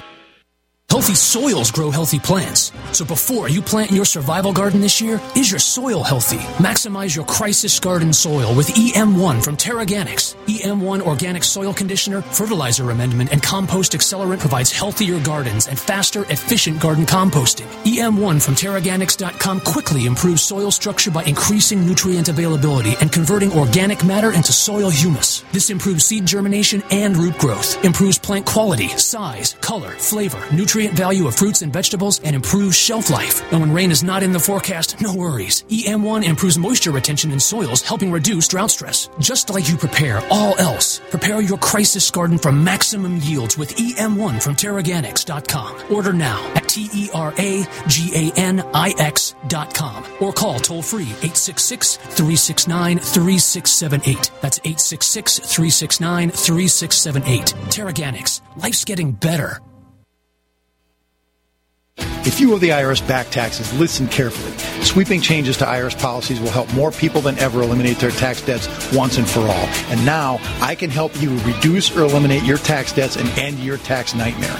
Hi, I'm Dan Pilla. I've helped thousands of people reduce and eliminate tax debts they couldn't pay. And after more than 30 years of experience dealing with the IRS, I can tell you there's no such thing as a hopeless tax case. And with the IRS's new policies, it's easier than ever to put your tax debt behind you once and for all. Call now at 800 346 6829 to learn how I can help you. You know your IRS debt will not go away by itself, but you don't have to live in fear anymore. Call 800 346 6829. Learn how I can help you eliminate wage and bank levies, release tax liens, and negotiate a settlement with the IRS that will put your tax nightmare behind you forever. Call 800 34 no tax or go to taxhelponline.com. That's taxhelponline.com. We all know that Berkey Water Purification Systems are the most trusted name in water filtration. As an authorized Berkey dealer for over six years and serving thousands of satisfied customers, the Berkey Guy offers amazing specials for Berkey water filtration systems. The Berkey Light systems include a set of self-sterilizing and recleanable black purification elements that purify water by removing chlorine, pathogenic bacteria, cysts, and parasites to non-detectable levels and remove harmful chemicals such as herbicides and pesticides. Order the Berkey Light system today, complete with two black Berkey elements for only $231. And the Berkey Guy will ship your order free of charge. With the purchase of a Berkey Light, the Berkey Guy is also offering a set of fluoride and arsenic filters for only $39.99. That's over 30% off the retail price. Call the Berkey Guy at 1 877 886 3653. That's 1 877 886 3653. Or order online at goberkey.com. That's goberkey.com today. You never know what's going to happen next while listening to the Tech Night Owl live with Gene Steinberg.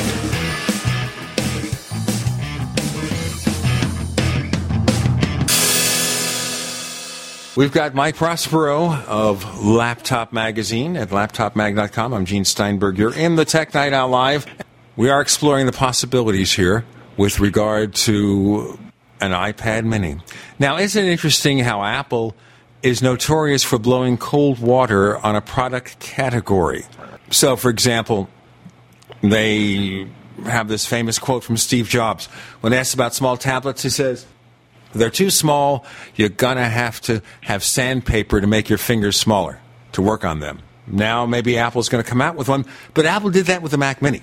Remember the Mac Mini? Apple says, no, we're not going to make a small Mac, a cheap Mac. And that was what, several weeks before they actually introduced the Mac Mini. hmm That was that was quite some time ago. but um, you know, I, you know, Apple has a habit of you know doing that. You know, you they they sort of pish by something, but then maybe you know maybe maybe you know following along like that makes good business sense. If it's obviously if it's a popular category, then why not try and uh, corner it yourself? Well, if you also blow cold water, you're stunned to spook your competitors. They think you're not going to do something, and then you go ahead and do it. Mm-hmm.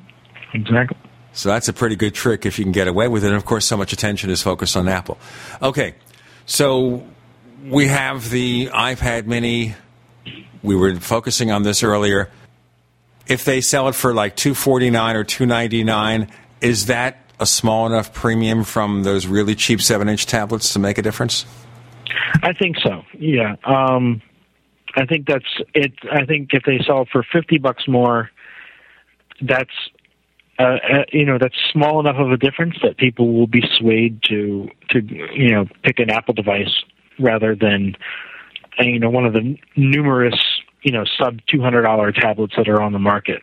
I mean, you'd be surprised in our in my office here. You know, we we've got a we've got a ton of these seven inch tablets from companies you've never heard of, um, and most of them aren't very good actually. Uh, you know, poor resolution screens.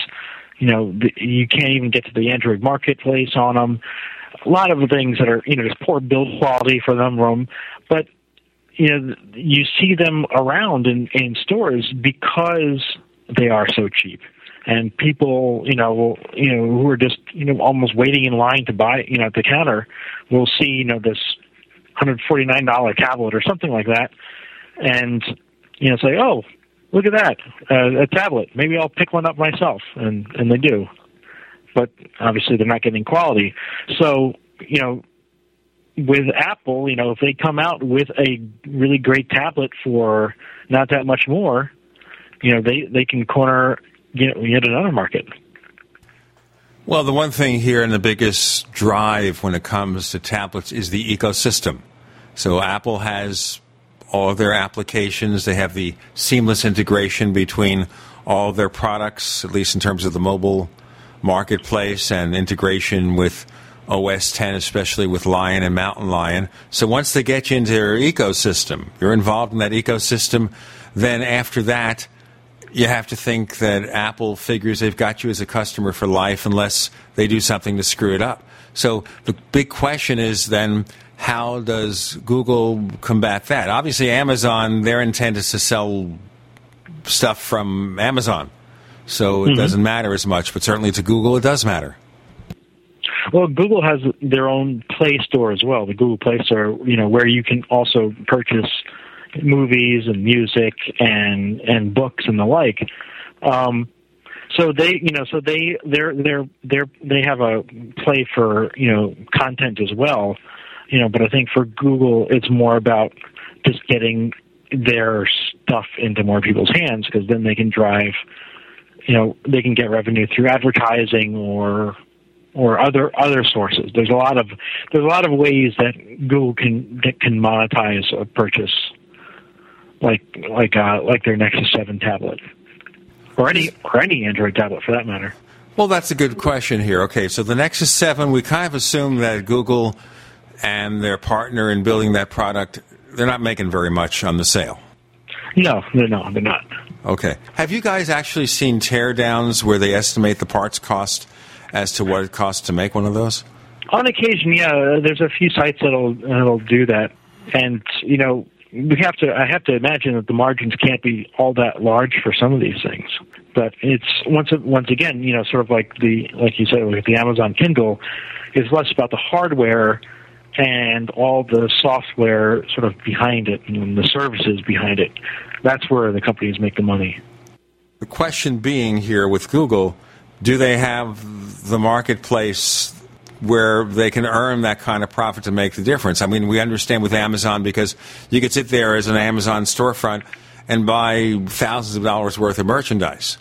Obviously, when you buy a printer at next to cost, they'll sell you the consumables unless you go to a third party or refill your cartridge.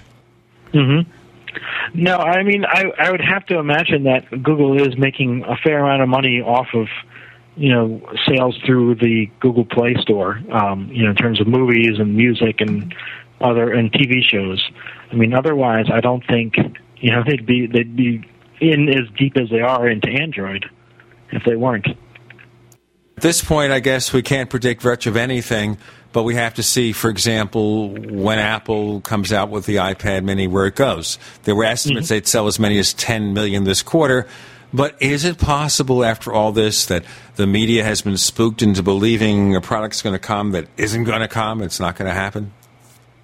I don't know. The uh, you know, there's always an element of surprise with Apple, but um, you know, with so many, there's a lot of credible sources that would seem to indicate that there actually is an iPad Mini coming out. So I would be very surprised if this was all a big hoax. The reason I think about that is I think of the way the tech industry was spooked over the possibility that Apple would come out with a connected television set. Mm-hmm. And we haven't seen it. We've seen some minor enhancements to Apple TV, but that's about it. Yep. I mean, I mean, yeah. I, I, who knows? I mean, this. There's, I mean, we're, unlike those devices, though. Um, you know, we actually have seen rumored shots, if you will, of of uh, of the iPad Mini. You know, there was never any sort of leaked product shots of an Apple, an you know, a connected Apple TV or anything like that. So, I mean, you know, even though you know Halloween is approaching, I don't think this is you know the next uh, War of the Worlds. Well, there's that quote from the gentleman from Google, Eric Schmidt, about the big companies, and he mentions, of course, Twitter, I believe. He mentioned Facebook. He mentioned Google. He mentions Apple, but he doesn't mention Microsoft. Did you notice that? Yeah, I think people were talking about that today, uh, about how uh, you know there is a sort of a curious omission, I guess, and uh, you know maybe that's you know when when you're coming from a company that's been as innovative as uh, as Google has, you know, then you know I think if you looking at a company like Microsoft, you know, you don't see the same sort of dynamism. Certainly not. Maybe he thinks that Microsoft is passe. Maybe, maybe. But I mean, you don't, I mean, aside from Windows 8, you know, that's not you know, you don't see a lot of excitement over Microsoft products as you do with Apple or you know Android devices. Well, certainly you're not seeing a lot of excitement over Windows 8. Hmm. Not at That's for all. sure. I mean, I've seen more skepticism about a forthcoming Microsoft OS with Windows 8 than just about anything. I mean, even when Windows Vista arrived, which we regard now as somewhat of a failure, there was a lot of anticipation at the time. hmm But yeah, I mean, Windows 8 is a huge leap for Microsoft because they're, you know, it's sort of it's sort of a uh, if you can think about it, it's almost like a transitional operating system. They're trying to move people from a traditional desktop environment to more of a tablet and touch-based uh, interface. And you know, I after playing around with with Windows 8 for a while and, and using it on a few new systems, you know, there's definitely some some major growing pains that are going to be and and adoption pains that are uh, going to be you know consumers are going to be faced with. Yeah, I imagine. I imagine. We're going to have to see how people adopt the formerly known as Metro interface, where that goes. Yes. We have to see where that takes it. We're talking to Mike Prospero. He's the reviews editor over at Laptop Magazine at laptopmag.com. You can find us on Twitter. We're Tech Night Owl. Once again, we are Tech Night Owl at Twitter. I'm Gene Steinberg. You're in the Tech Night Owl Live.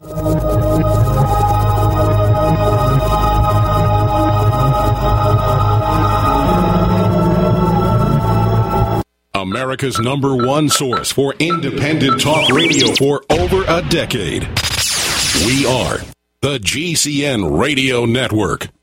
Hi, this is Ted Anderson. If you'd like to listen to GCN programs on the go, I have great news. GCN has created a Droid and iPhone application, and it's free. Just as easy as going to GCNlive.com, click on the banner, and download. Before you know it, you'll be listening to your favorite hard hitting GCN shows, live or on demand, right on your Droid or iPhone, 24 7 and on the go. So download the Droid and iPhone app free by clicking on the banner at GCNlive.com. Thanks again for listening to GCNlive.com. Again, that's GCNlive.com. We, the people, grow cotton, weave fabric, engrave ink, embed strips and fibers to protect from counterfeit and carting to a private bank, having it lent back at interest, forcing taxes to service debt. This capitalism, or was Jefferson correct when stating a central bank issuing the public currency is a greater menace to the liberties of the people than a standing army? Ted Anderson, I'm placing a free silver dollar in a book that explains our monetary system. Call for your copy, 800 686 2237. It's time to understand the system. Call 800 686 2237. That's 800 686 2237.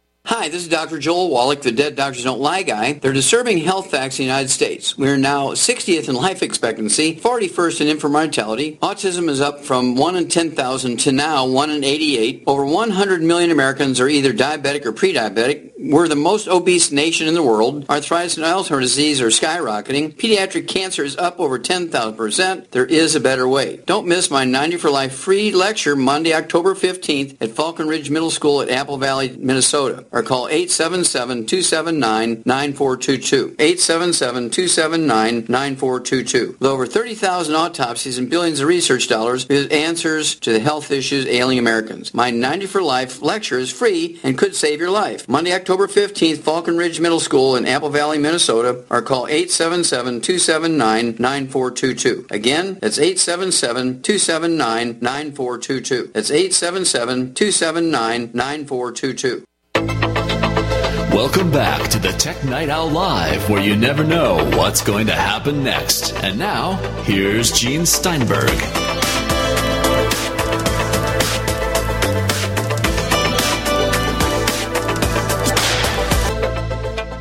We return with Mike Prospero. He's a reviews editor for Laptop Magazine at laptopmag.com. And with Windows 8 coming out, what, October 26th? Yep, 26th. Okay. But you got an early look on Windows 8 preloaded onto a couple of Sony personal computers.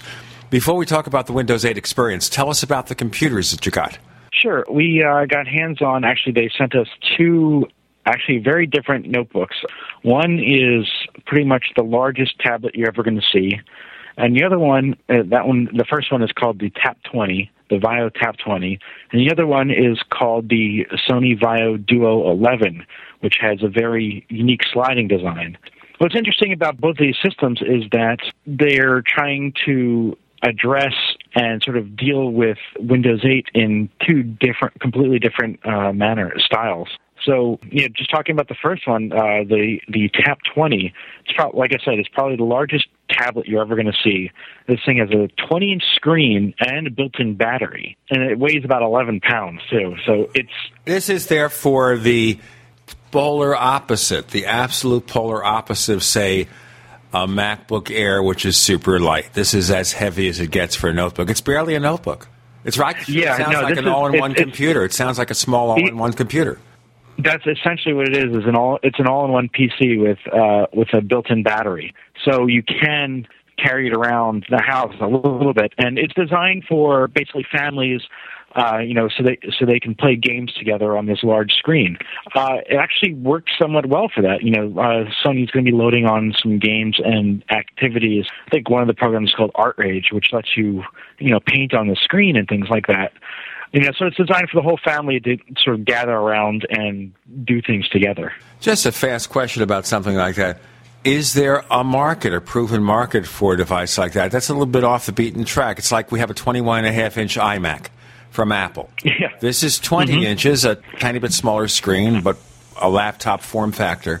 Where is the market for something like that? Well, you know, like like I said, I think it's something for it's a sort of a whole family use device. It's designed to be propped up, you know, at an angle, but it's also designed to lay flat too. So if you can imagine uh, having like a board game on the screen, you know, and then you have mom, dad, you know, bro- you know, brother and sister, you know, all sitting around it, you know, and and playing something together. Um, that's where something like the Tap Twenty makes sense. Okay, well, it's another story entirely. And the other one's a more Yeah. traditional device. Well, the traditional, uh, not quite actually. Uh, Oh, the, okay. The yes, the the Duo 11 has a very unique sliding design. You know, when you first look at it, it looks like a very thick tablet. Uh, it's got an 11 inch, 11.6 inch screen that's uh, got a resolution of 1920 by 1080, which is really nice.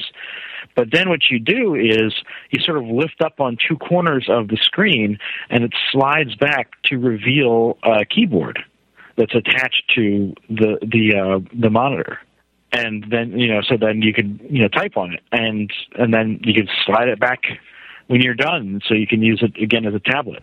Well, uh, what are the words now? Rube Goldberg. That was the two words that would describe this thing. It sounds to me, and I'm just going to be blunt about this. You may like it. I haven't seen these products. They may be absolutely gorgeous. They may work really well. And we realize the workmanship and craftsmanship of a Sony is pretty high. I just don't understand it. But that's just me. I understand that. You know what? Um, per, we don't we don't really understand it either. Actually, I can Um, understand a you know- Microsoft Surface more than I can understand these two crazy devices. The point being is somehow they're trying to leverage whatever it is about Windows 8. yes, exactly. And so Windows I mean, 8 is going to breed these impossible laptop orientations that three people are going to buy. That's my prediction. Yeah, I mean, yeah, that's I mean that's the that's the problem with Windows 8 is that it does represent sort of a new paradigm in terms of how people are going to use their their notebooks or their computers. You know, the, and Windows, you know, Microsoft is trying to bridge the gap between sort of the traditional operating system as we know it now and sort of a pure tablet-based interface. Because this operating system tries to do both things, notebook makers have to create systems that can do both things. And it's leading to some novel but some kind of odd designs too. And and it remains to be seen you know what's going to be actually adopted by consumers. Welcome to the bizarro world of personal computing. yeah indeed indeed. The bizarro universe I mean- for, those who read Superman comics. yeah. Now, mean, what happened I- I- is here is that the designers at Sony were so immersed in reading Bizarro comics. This is something maybe it's popular in Japan. I don't know, but they were reading Bizarro comics, and they thought we've got to come up with something really smart, really different to best present Windows 8. Now, the other question is here I presume you've also used Windows 8 on normal devices at this point. Yes, yes. Okay. We, we've installed it on a few you know, traditional clamshell laptops as well. Okay, so I think the first question to ask, to be serious, and we're kind of ragging on Mike, and he's a good sport. Okay, to be perfectly serious here, these rather strange PC variants, do they really give Windows 8 a better presentation, or do they make the whole thing more screwy? Uh, they they do a very they do a pretty good job of you know presenting uh, Windows 8 you know and making it you know somewhat easier to use. You know I do have to give credit to Sony for you know you know coming up with with an inventive design like the uh, the Duo 11. You know it's you know trying to make the best of of this sort of awkward situation that is Windows 8. Um, you know, and in practice, you know, it has a very, you know, it has a very nice touchscreen, you know, and it's very responsive. So sliding through all the the tile interface, the the modern inter, the modern part of the interface, if you will, with the live tiles, you know, that's that's you know very smooth and, and it's very responsive. But then you know you get to the desktop interface on Windows 8, and you know just like trying to use Windows 7 with a touchscreen, you know, it's really hard to press these tiny icons and, and buttons. This is the question I have to ask also about the Office 2013. I assume you tried the Office 2013 beta, right? Yes, uh, we've we've had a chance to test out Office 2013 as well. Okay, just as a quick segue before we get more into Windows 8 details. Office 2013, which we understand now is a public beta, it's not the final release. We put all those terms and conditions on it. How does the touch interface work with that? Is that a Rube Goldberg approach again? Uh, a little bit. There's actually a button um, on the sort of the top panel on in Office um, that, when pressed, it makes the icons a little bit larger. Not much, you know. It makes all the menu things a little bit larger, so it is slightly easier to press. But it still feel like when we reviewed it, um, which was I think about a month or so ago, uh, Microsoft sent us a near final version. You know, when we reviewed it a few months ago, um, you know, it was it was slightly easier to press, but it's still it's still sort of mired in the traditional desktop paradigm. Other than the buttons, then basically it works like Office. It's just having the Pretty much, buttons yeah. expand themselves to allow you to touch them. hmm It's just a, they're just a little bit larger than than than before. So I don't know how many people are going to want to use uh, Office, you know, just purely uh, by touch. Would it make more sense for Microsoft to build like Apple does with Pages, to build an app that is solely dedicated to the touch environment and doesn't make all the compromises? I think, yeah, I think it would. Uh, I think it would benefit them, um, especially if they're trying to move everyone over to a touch pa- a touch based environment eventually. You're going to need to have, you know, uh, applications that take advantage of that. And by the way, neighbors, if you do want to get in touch with us, we'd like to hear from you. You could check us out on Twitter, where we are known as Tech Night Owl. That's Tech Night Owl at Twitter. Or, of course, you can check out our forums at forum.technightowl.com. Once again, that's forum.technightowl.com. Either way, we want to hear from you. We're taking advantage of the expertise of Mike Prospero, reviews editor for Laptop Magazine at laptopmag.com. More coming on the Tech Night Owl Live.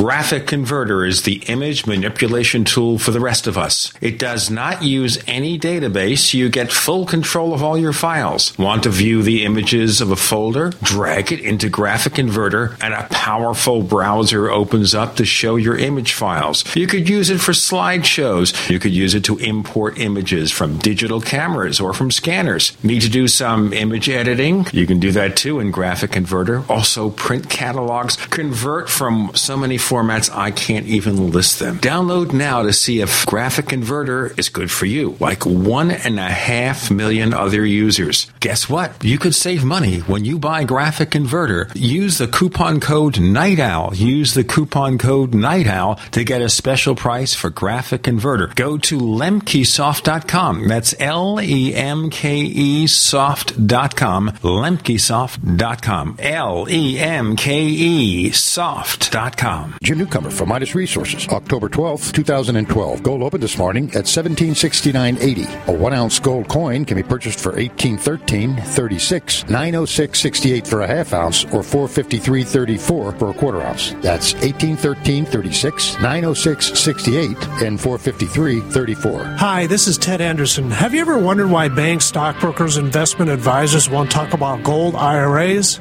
Wait a sec. Gold and silver is going up while Congress is trying to settle on the next debt increase. And there's no end to this madness. That old 401k and IRA can be converted into physical gold without tax consequences.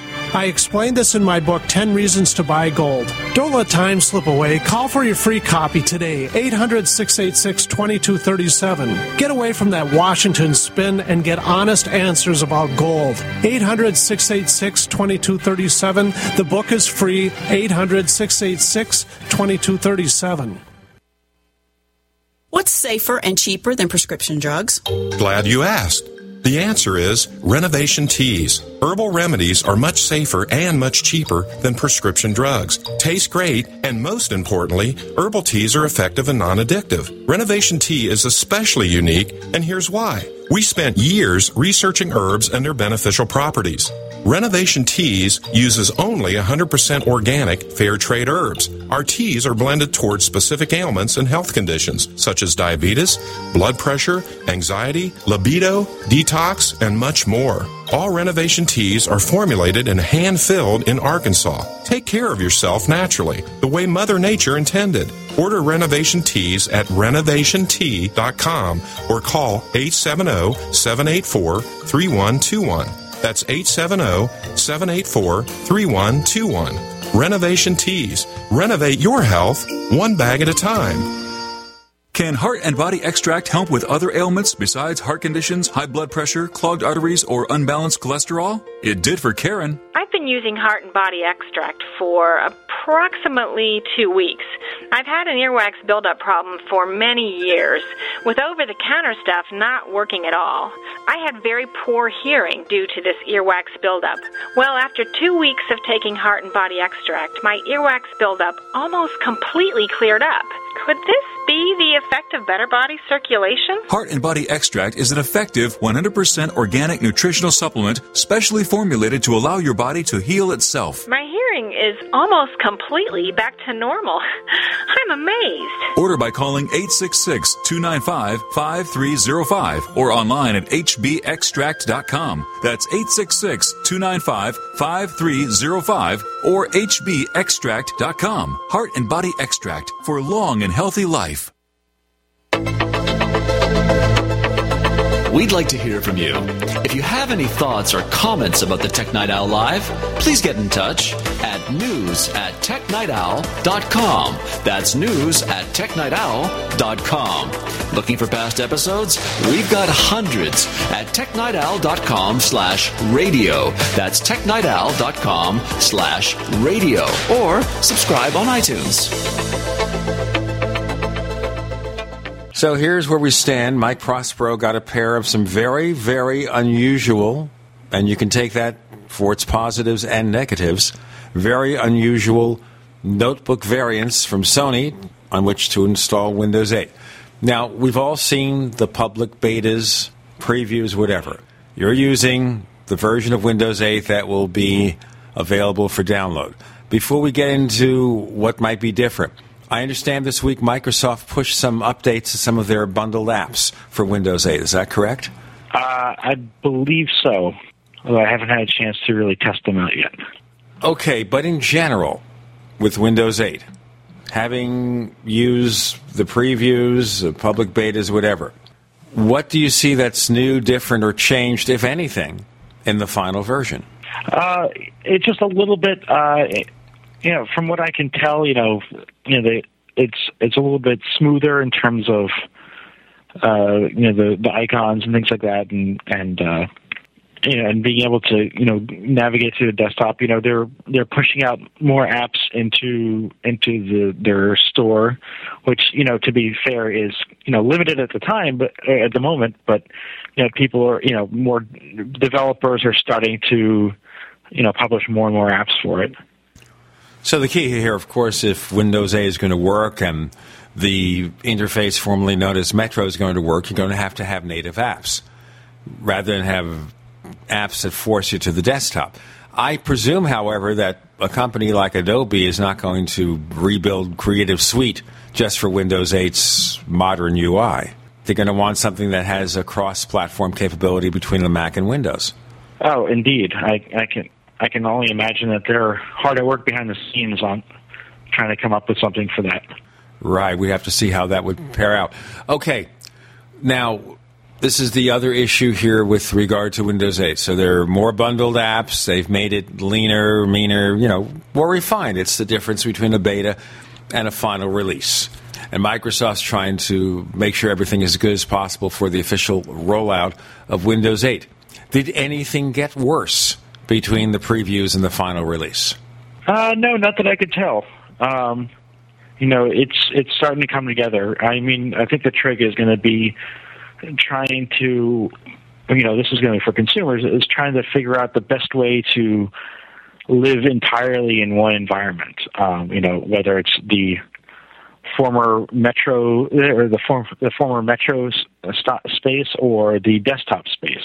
As it stands, there, you know, a lot of apps sort of bump you if you're in one will bump you to the other interface you know apps and things like that. So the trick is going to be trying to stay in one or the other and not have to switch back and forth too often. That's what's going to cause the complaints i think. But also because is there even a warning? I mean if you launch an app that happens to take you back to the standard desktop is there a warning saying, yeah no. it just does it? Yeah it just does it Okay, and then you yeah, want to. It can be a little rough. A little jarring, I think. See, this is the yeah, thing. I, yeah. Go ahead. No, I, said, I was agreeing with you. I'm saying, yep. This is the thing I worry about. Microsoft obviously is making a large portion of their income from the enterprise. We have a situation here, when we mentioned it earlier in the episode, that PC sales are going down. More people are buying smartphones, more people are buying tablets and trying to perform as many functions of a personal computer on them. So now we have a situation where Microsoft needs to prop up the PC market for as long as they can. They come up with an operating system that's a hybrid. And when you go to the enterprise and you present this to IT people and say, here's Windows 8, and they're going to look at it and say, well, how do we train people? How are we going to be productive? What is there about Windows 8 that's more productive than Windows 7? That's a good question, but you know, considering that people are only, I, you know, some companies are only now just converting to Windows 7. You know, I don't see a lot. You know, I, I don't, I really don't see that there's going to be a huge uptake, at least in the corporate world, for Windows 8 right away. I mean, I think it's going to take quite some. It's going to take quite some time before uh, we see it deployed in any great numbers.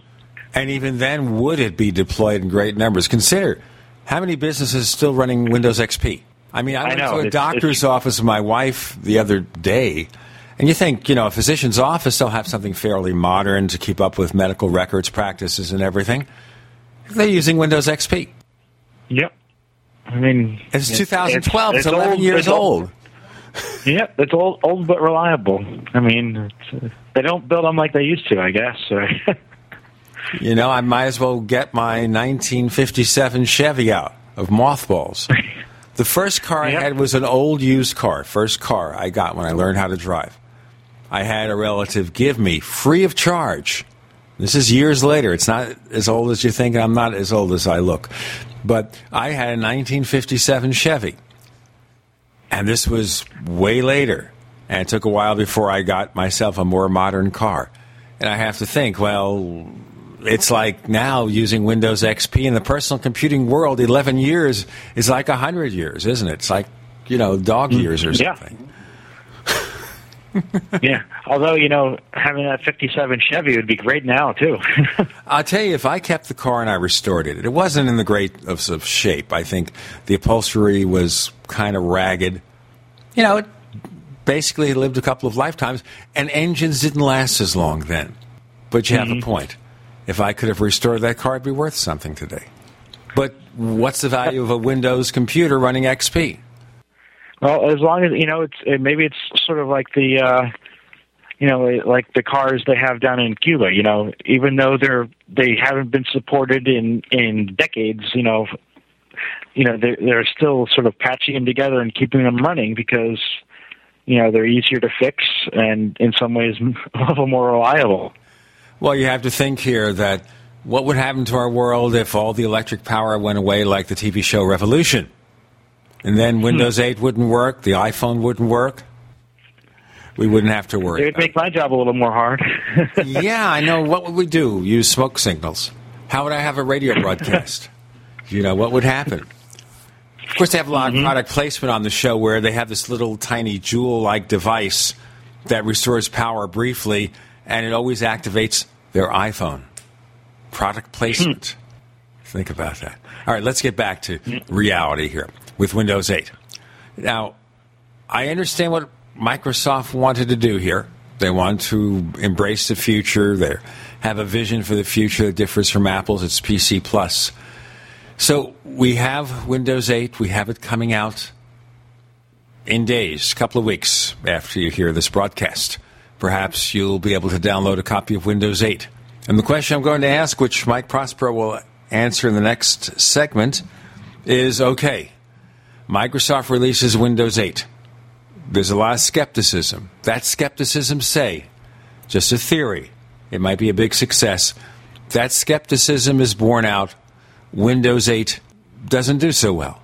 What does Microsoft do for Plan B? We have Mike Prospero. I'm Gene Steinberg. You're in the Tech Night Owl Live.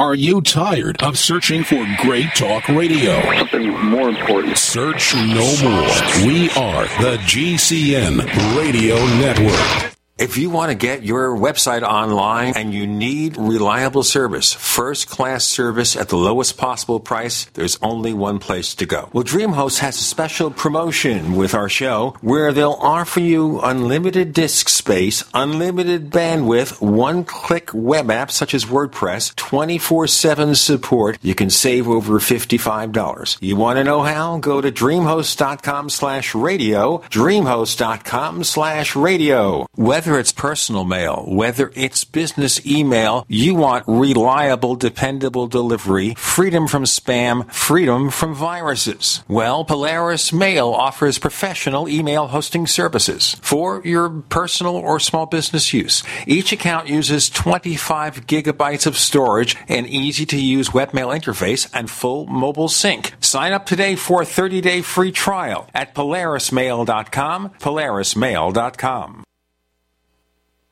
Iodine protection packs from hempusa.org are now in stock for immediate delivery worldwide. Our iodine protection packs include microplant powder, green life kelp, red palm oil, and our clear roll-on iodine that will feed the body the iodine it needs. All iodine protection packs are in stock, save you money, and ship for free in all 50 states. Visit hempusa.org or call 908-691-2608 today. HempUSA.org has a revolutionary wonder food for detoxing the body and rebuilding the immune system.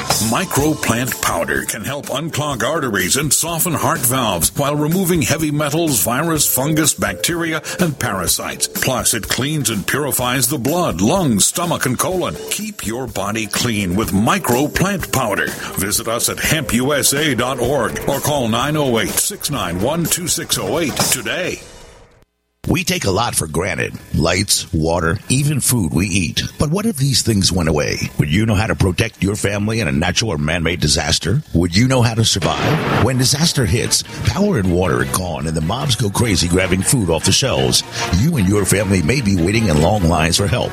Don't be helpless. Learn the secrets to survival at 123survivalplan.com. Do you know the 37 crucial food items you can't live without? Many people don't have these food items. Learn what you need to hoard at 123survivalplan.com. Recently, over 1 million people have viewed the video at 123survivalplan.com.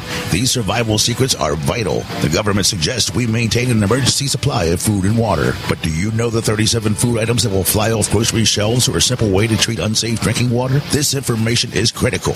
Find it now on 123survivalplan.com. Don't take your family's safety for granted. Visit 123survivalplan.com. That's 123survivalplan.com.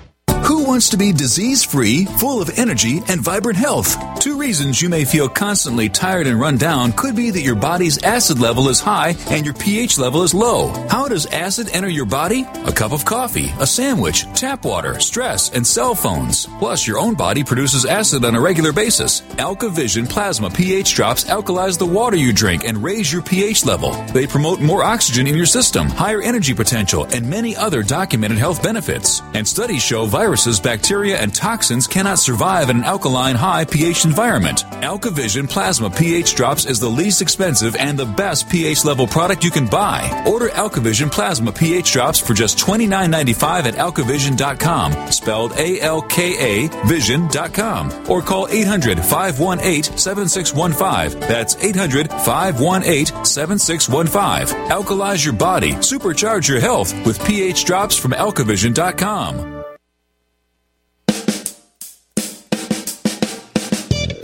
You're listening to the Tech Night Owl Live with Gene Steinberg.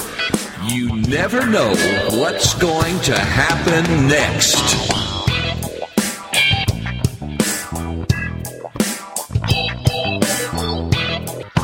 With Mike Prospero of Laptop Magazine, laptopmag.com, I asked him the $64 million question here. If Windows 8 and there's skepticism doesn't do as well as Microsoft wants, and you know, I have to look at it this way as someone who obviously prefers Apple to Microsoft.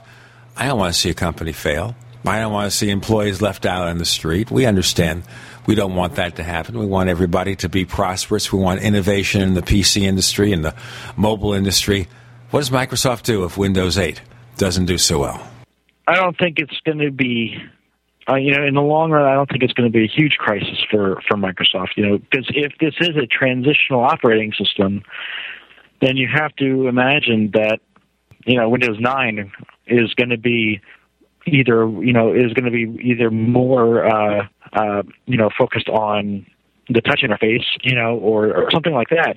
You know, I, I, I look at it sort of like uh, Windows Phone, if you will. Um, you know, the first iteration or two, you know, they're a little they're a little rough, but you know, you know now that you know Windows Phone 8 is coming out, and that's a lot more refined, you know, a lot a lot slicker, and unlike uh, actually, and unlike their phone operating system, which sort of is you know has come along after everyone else is, you know, I think you still have a majority of people in the world on Windows systems. So even if Windows 8 is a failure, you know, maybe you know, I'm I'm holding out hope for Windows 9. I guess.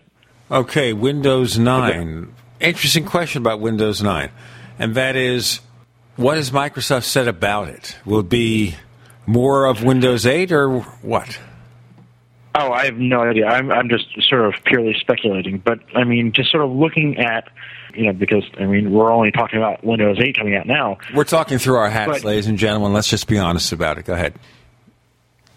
I mean, given that you know, given given that Windows 8 is sort of leading us towards uh, more of a pure touch-based interface, I can only imagine that the next iteration after that, you know, will be even more of just a pure of a pure touch interface. Do you think that customer reaction would force Microsoft to move more towards the desktop if that's the way it turns out? Um, that's a good question. Maybe, um, maybe the maybe they'll try and they'll have to splitter it. You know, so like sort of like Apple has, you know, where where they have a desktop interface and then they have their you know their iOS interface, you know, and those are two very separate things. Well, my, Microsoft and Apple disagree about that. Apple feels that the way you interact with a desktop operating system, the way you use it is different than a mobile operating system. Microsoft is trying to have this hybrid situation, but you have to wonder if Microsoft doesn't succeed in that, do they move more towards the Apple model? Now, Microsoft, obviously, it's kind of interesting. There was a statement, was it from Steve Ballmer? It sounds to me like Microsoft wants to be more like Apple in the future. Um, well, they I, I don't know. They sort of intimated. No, I don't think Microsoft itself wants to be more like Apple, but uh, when Ballmer introduced the Surface you know, a few months ago, he talked about the importance of marrying hardware and software design um, into something that's sort of seamless. So, in in that respect, I guess you know they're they're trying to you know imitate Apple or or follow along what Apple does, but it's obviously it's a lot harder to do when you're when when hardware design is more or less you know at the mercy of you know other partners. Obviously, we can't make a prediction what's going to happen with Windows 8. But after it comes out, maybe in the first month or two, we'll see what kind of uptake there is, especially because Microsoft is selling it real cheap. It's $39.99 for the downloadable version. Obviously, if you bought a PC in the last, what, two, three, four months or even longer, you get a free upgrade to Windows 8, right? Yep. Okay, so it's easy to get if you want it. We'll have to explore. Yeah, I mean, and that's and that's uh, you know obviously the key to you know Microsoft's success over you know last you know 20, 30 years is that you know they have a huge distribution. You know, so love it or hate it, you know, Windows 8, you're going to probably have to use it at some point. Maybe another 11 years from now. Maybe. So that way, would be everybody be using Windows 7, then we can have everybody use Windows 8. Let me ask you briefly here, and this isn't something you did, but maybe you can give us kind of an overview. Just very recently, you guys over at Laptop Magazine ran, I guess we call the smartphone shootout with yes. the iPhone 5 and Samsung Galaxy S3. Okay, these are two very, very popular smartphones. You had 13 rounds. Why 13 rounds? To be lucky or what? well, you know, it was sort of like a long, uh, long boxing match, but with one extra. Think, think of it as a baker's dozen. Okay, so yeah, baker's dozen. Like, of course, you buy a dozen bagels and they give you the 13th bagel. And those of us who have lived in New York or come from New York, we understand the baker's dozen, you know. We actually do that. Yep. Okay, so you had a shootout Samsung Galaxy Mm-hmm. S3, iPhone 5. And if you go onto the site laptopmag.com and look over this article, what you're going to see is a checkbox. I like to go over a couple of different areas of why you feel one is better than the other. Design, you gave it to the iPhone 5. Yep. Um, you know, there's no doubt, there's no questioning that that both, you know, both the devices, um, you know, are really great, you know, in terms of design. But we did like the iPhone because, you know, for one thing, it fits better in in one hand, um, and it's lighter and uh, and it, it it just feels more uh, solid, if you will. Apple's penchant for extraordinary workmanship. For expansion and accessories, a draw. Mm hmm Um, you know, there another thing. You know, because there's because Apple only makes you know essentially one phone or one device, it's a lot easier for accessory makers to come up with with devices. You know, that accessories that that will work with the iPhone. You know, you, you know how many you know how many uh, you know uh, uh, speaker docks have you seen for you know past uh, Apple products as opposed to Android? You know, docks for Android phones Because And- they're all and, very you know, different, re- different sizes, that kind of thing. But the long and short of it is, of course, there's going to be a bit of a disruption because Apple went to the Lightning connector, but you figure in six months, a year, that's all gone. Exactly, and that's that's why there's a draw because they are because it is you know if you if you have you know an an, i an iPhone accessory right now, you need to go out and buy an adapter to make your new make it work with your new iPhone. And it may not work because a few of the things that work. Now, the next category is display. You rate them equal. Mm-hmm. Yep. Um, you know, there's the Super AMOLED display on the uh, Galaxy S3. You know, is really you know it's it's bright and crisp. Um, uh, but in the iPhone's display uh, was more than double the brightness actually on our tests than the S3. Um, and you know that's especially helpful when you're outdoors. You know, in the bright sunlight. Um, you know, you need to be able to see what's on the screen. I had a situation like that the other day. I was doing a transaction with somebody, and he was in the outside. I have an iPhone 4S. I haven't gotten the iPhone 5. I'll be doing that soon. And he had a Samsung. I don't know which model, a generic Samsung. Mm-hmm. And in the Arizona sunlight, washed out completely. I could see enough to be able to do something on the iPhone. He had an awful time. He had kind of shaded next to his pickup truck to see what was going on. We have someone who is not shady because he's Mike Prospero and he's reviews editor of Laptop Magazine, laptopmag.com. We're going to have the iPhone versus Samsung shootout continuing on the other side of the Tech Night Owl Live.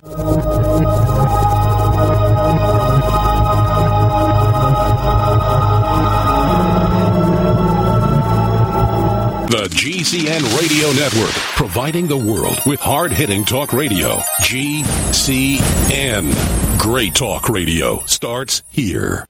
Hey neighbors, you've seen all those crazy, wacky products on TV. The perfect tortilla, easy covers, hot booties, furniture fix, petty spin, and more. Where do you find all that stuff? You go to asseenontv.com because this is the one-stop source for all of these TV goods advertised. Find all your favorites as seen on TV. Check them out as seenontv.com. And by the way, save 10%. Here's what you do. Use the code SEEN1, S E E N number 1, SEEN1. Go to asseenontv.com to order. Save 10%. Purchase this summer's hottest As Seen on TV items. Save 10%. Or call 1-866-277-3366. 1-866-277-3366. The code SEEN1 to save 10%.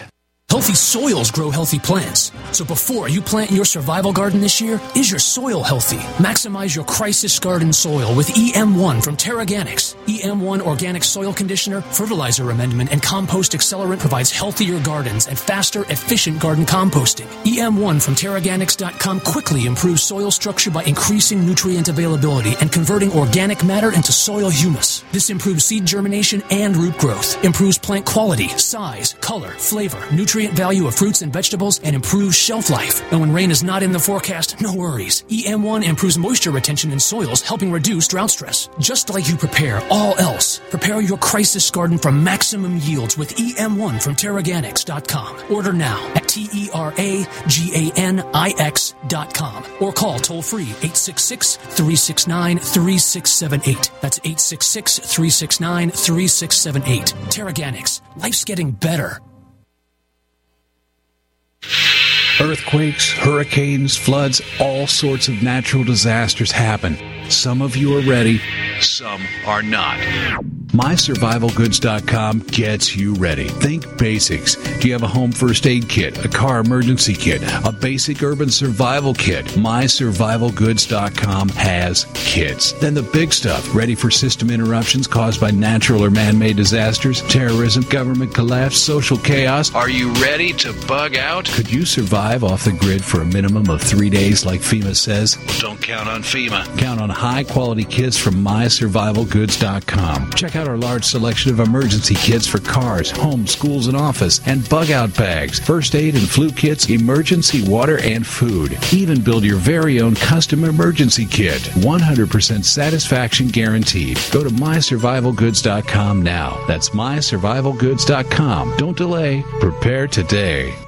Every day, nearly 3,000 families enter into foreclosure and face losing their home. If you're currently behind on your mortgage, you can still avoid foreclosure. You can save your home, but you need to act now. We're Allied State Foreclosure Services. We're experts in saving homes from foreclosure. With just one phone call to us, you can stop the foreclosure process, lower your monthly mortgage payments, and save your home. Call now. The call is free with no obligation. 1-800-597-8843. Call us if you've been threatened with foreclosure, denied loan modification, or missed a payment on your mortgage. If you've been a victim of a predatory loan or are upside down on your mortgage, even if you've lost your job and you're worried about losing your home, don't wait. Call us now and let us help you save your home. You've worked hard to build a life with your family. Let us help you keep your home. Call now before it's too late. 1-800-597-8843. 1-800-597-8843. 1-800-597-8843.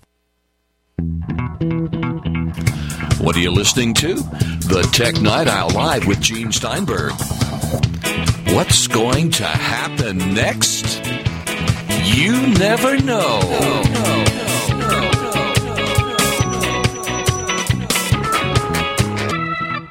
with Mike Prospero of Laptop Magazine laptopmag.com, where he's reviews editor. This is the final segment of the Tech Night Owl Live, so we'll go through a lot of these essentials pretty quickly. So, okay, the audio is better on the iPhone. Why? Uh, you know, it's got two little speakers on it, um, and and on the bottom of it, just like the iPhone 4S. Um, you know, and so and because the because the speakers are on on the edge instead of the bottom, you know, when you lay the phone down, the S3's uh, speaker is going to be facing right against the desk, say, you know, whereas the iPhone can sort of pump it out, um, you know, in a better direction. Very briefly here interface and software and features. Samsung gets the nod. Is that because Android, whatever you think about the elegance of the OS, Android has more features?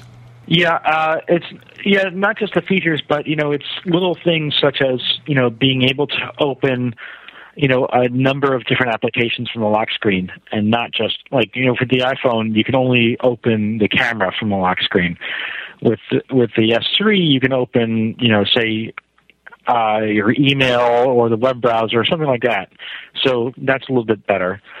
Uh, Samsung also has some other fun little effects and things like that on the on the home screens, and it also has uh, you know live live tiles and live you know not live tiles that's uh, Windows thing, um, but it has widgets that you know can update in real time to show you say the weather at a glance or you know what emails you have coming in. So that's where um, that's where that's where the, the S3 can wins. Okay, S voice versus Siri. And we know Siri isn't perfect. Siri works, of course, if you're Samuel L. Jackson, you give it a menacing glare. uh, yeah, um, no, we do. We do like actually. We do give the edge to the slight edge to Siri because um, it does give you information that's sort. It, it knows the questions you're asking uh, contextually. You know, I could say, you know. Um, who's pitching. You know, I said who won last night's you know Yankees game, and it'll give me the answer. And then I said who pitched, and I and then it'll give me the pitchers for the game, which is it's nice to have. You get it's sort of a more natural uh, experience. Well, if you're Martin Scorsese and you're trying to navigate through New York traffic in a taxi. That's the secret of Siri, by the way. You have to undergo acting training. I did receive acting training at one time. I don't claim to be an actor. But I did receive that training. Maybe that's why Siri likes me. Otherwise, at least you didn't review mapping services. Okay, performance. We see that the iPhone 5 gets the nod, and briefly, it's the A6 is a little bit better. 4G and web Yes. browsing, you rate as comparable. Yeah, um, you know, obviously this is uh, you know very dependent on the carrier as well as where you happen to be. You know, but we found it's really up. It's less under. The control of the phone itself and more of the carrier. Which carrier did you use for these tests? Uh, we used the we used Verizon, I believe, um, and we tested both phones at the same time in the same location in a few different places in New York City and then in New Jersey as well. Apps and content, the nod to the App Store, probably because it has a richer selection of apps. Yep, um, you know, and it's and they, you know, a- Apple updated the store as well, so it's arguably easier to navigate, and you know, there is just more content. Well, also more of a consistency because more people are running the same OS. It gives developers a chance to have apps that don't cater to a lower common denominator. They know that okay, a third, a half of the users of iOS are going to be using iOS 6. Let's make it compatible. Camera and camcorder comparable. Yep. Um, you know, we you know there's there's been a lot of hay made about uh, the purple haze on the iPhone 5 camera. I'll tell you why. Um, because they were all listening to Jimi Hendrix recordings. exactly. Although, by the way, there was actually a hit record of Purple Haze with Dion. You know, Dion from yes, that the one who did Abraham Martin and John and did all the doo wop stuff in the fifties. He had a version of Purple Haze, almost like a folk song. Huh. And it was a hit record. But uh, really, So, but you know, we so, but I mean, we found so we found things that we liked and, and disliked about both cameras. Um, you know, on our on our shootout, you can see we we tried like the panorama feature on both. Um, we were at a Yankees game, and uh, you know, the iPhone five just it- it- its panorama looked just miles better than the S3s. You know, but then you have other things, you know, such as saturation and and video, and it goes back and forth. You know, so some you know sometimes the S3 looks better, sometimes the iPhone 5 looks better. You know, either way though, you're getting a really fantastic camera though. Are these differences even things that the average person would even notice if they're not really techno geeks or photographers? They'll both do a good job, credible job. Yeah, and one re- one thing that we liked on the S3 better than the iPhone is that you can it's easier to share photos and video with friends too. It's kind of like you just touch them. Yeah, yeah, using NFC, you can just touch two phones together and and and transfer them over. You know, they show that in the commercials. yes, we see that. That's an interesting feature. We have to see where Apple goes with that. I think you'll see NFC in an iPhone when they see better support for more consistency. Apple doesn't always get first to the party. Battery life better on the iPhone. Yep. Um, it was about half an hour longer than the S3. Um, we got about seven and a quarter hours in the iPhone 5 versus about six hours and 40 minutes on the S3. Uh, here's an both are a lot- aspect. Go ahead, say it again. Three, two, one. Uh, we got about seven and a quarter hours in the iPhone 5 versus about six hours and 40 minutes on the S3. You know, both, though, are well above our average of about six hours for battery life, though. Okay, and the final category is call quality, and we forget when we review all these fancy features of a smartphone, the second word in the word smartphone is phone. You got to talk to people on the phone. yeah, who'd have thunk? yeah, who could have thunk it, man? And uh, you know, here the iPhone um, edged out the S3, you know, slightly. Um, both delivered fairly good call quality, obviously, um, but we did detect a little bit of fuzziness on the S3. So that's where the that's where the iPhone 5 uh, beats it out. Not that you're gonna, it, you know, not use the S3 because of the call quality. Far far from it. But the iPhones was just a little bit better. I think people, I'm not trying to insult people, I think people are accustomed to lousy call quality on every one of those wireless providers. I know the iPhone 5 supports a higher resolution standard of audio for phones and the iPhone 5, but that standard is not being embraced by American carriers. I think some European carriers will do it. Wouldn't it be nice to get better qual- quality? I mean, you have to think that Alexander Graham Bell, with his initial phone, probably had better call quality than we get with a cell phone these days. Well, I'm not sure about that, but uh, he only had to deal with he, he only had to deal with one or two people on the line. Well, that's true. If you're having, you know, 127 million people on the line, what do you do? How do you cope with it? So the overall winner is the iPhone 5. Okay, there you go. Despite maps and despite the problems, have you So, noticed? I'm uh, going to ask know, you real quickly, Take a look. Uh, you know, it's on our site. We have 13 rounds.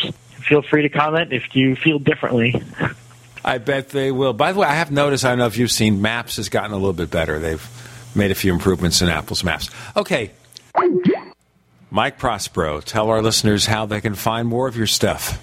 If you go to www.laptopmag.com, uh, you can read all of our latest reviews, such as the Sony VAIO Duo 11 and the Tap 20, as well as our iPhone 5 and Galaxy S3 shootout. And folks, you can find us on Twitter. We are Tech Night Owl at Twitter. We have another radio show all about UFOs and things that go bump in the night. And this weekend, we'll be talking about Martian and lunar mysteries on the Paracast. That's at Paracast.com, Paracast.com. On the Tech Night Owl Live, Mike Prospero, thanks for joining us this week on the show. Thank you.